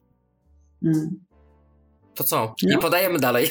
Nie podajemy dalej, nie podajemy, ale jeżeli, bo z drugiej strony jeszcze, albo kto, kolejnej, jeżeli podajemy to świadomie, uważnie, y, zapytani y, naszym dzieciom, y, czy, czy, przy, czy nasi rodzice, bo wiele też jest, to jest taki skrót, to nie podawaj dalej, tu chodzi o to ksero, po, powielania błędów tak naprawdę Tak. wychowawczych z przeszłości, ale jeżeli podajemy, to podawajmy to, co dobre, świadome. Potra- Myślę, że ważne jest też przyznać, że coś źle podaliśmy, Ale oczywiście. ale nie podajemy dalej. Tak Nawet gdyby, gdyby, do przyznania winy nastąpiło po 20-30 latach, to jest wciąż okej. Widzisz, i taki powinien być tytuł tego podcastu. Nie podawaj dalej. Dokładnie. To co? Dobra, Kończymy, tak? Kończymy. Dziękuję Ci bardzo. Cisza Ja nocna. też. Dzisiaj miałam problem coś z koncentracją, ale Ja też miałem problem z koncentracją, Bardzo bardzo się bałem tego podcastu, ale wyszło Mm. uważam super. No i na koniec chciałem powiedzieć, że dziękujemy każdej osobie e, z osobna, która zechciała odsłuchać którykolwiek z naszych odcinków. I jeszcze dała info zwrotne. I jeszcze dała info zwrotne. Naprawdę to jest jak e, miód na nasze serca, bo to znaczy, że to co robimy ma znaczenie. Jeśli to pomoże chociaż jednej osobie, to jesteśmy spełnieni. Tak jest. Także życzymy Wam dobrej nocy. E, tym, co idą spać, to do kolorowych snów, a ci, co, że tak powiem, planują jeszcze trochę baraszkować, to bawcie się dobrze. Maraszkujcie. Y, I, I oczywiście nagrywamy dalej. Będziemy informować z Dokładnie. wielką przyjemnością kolejne odcinki Ciszy Nocnej. No to dobranoc. Dobranoc, dziękuję No, bardzo. popa.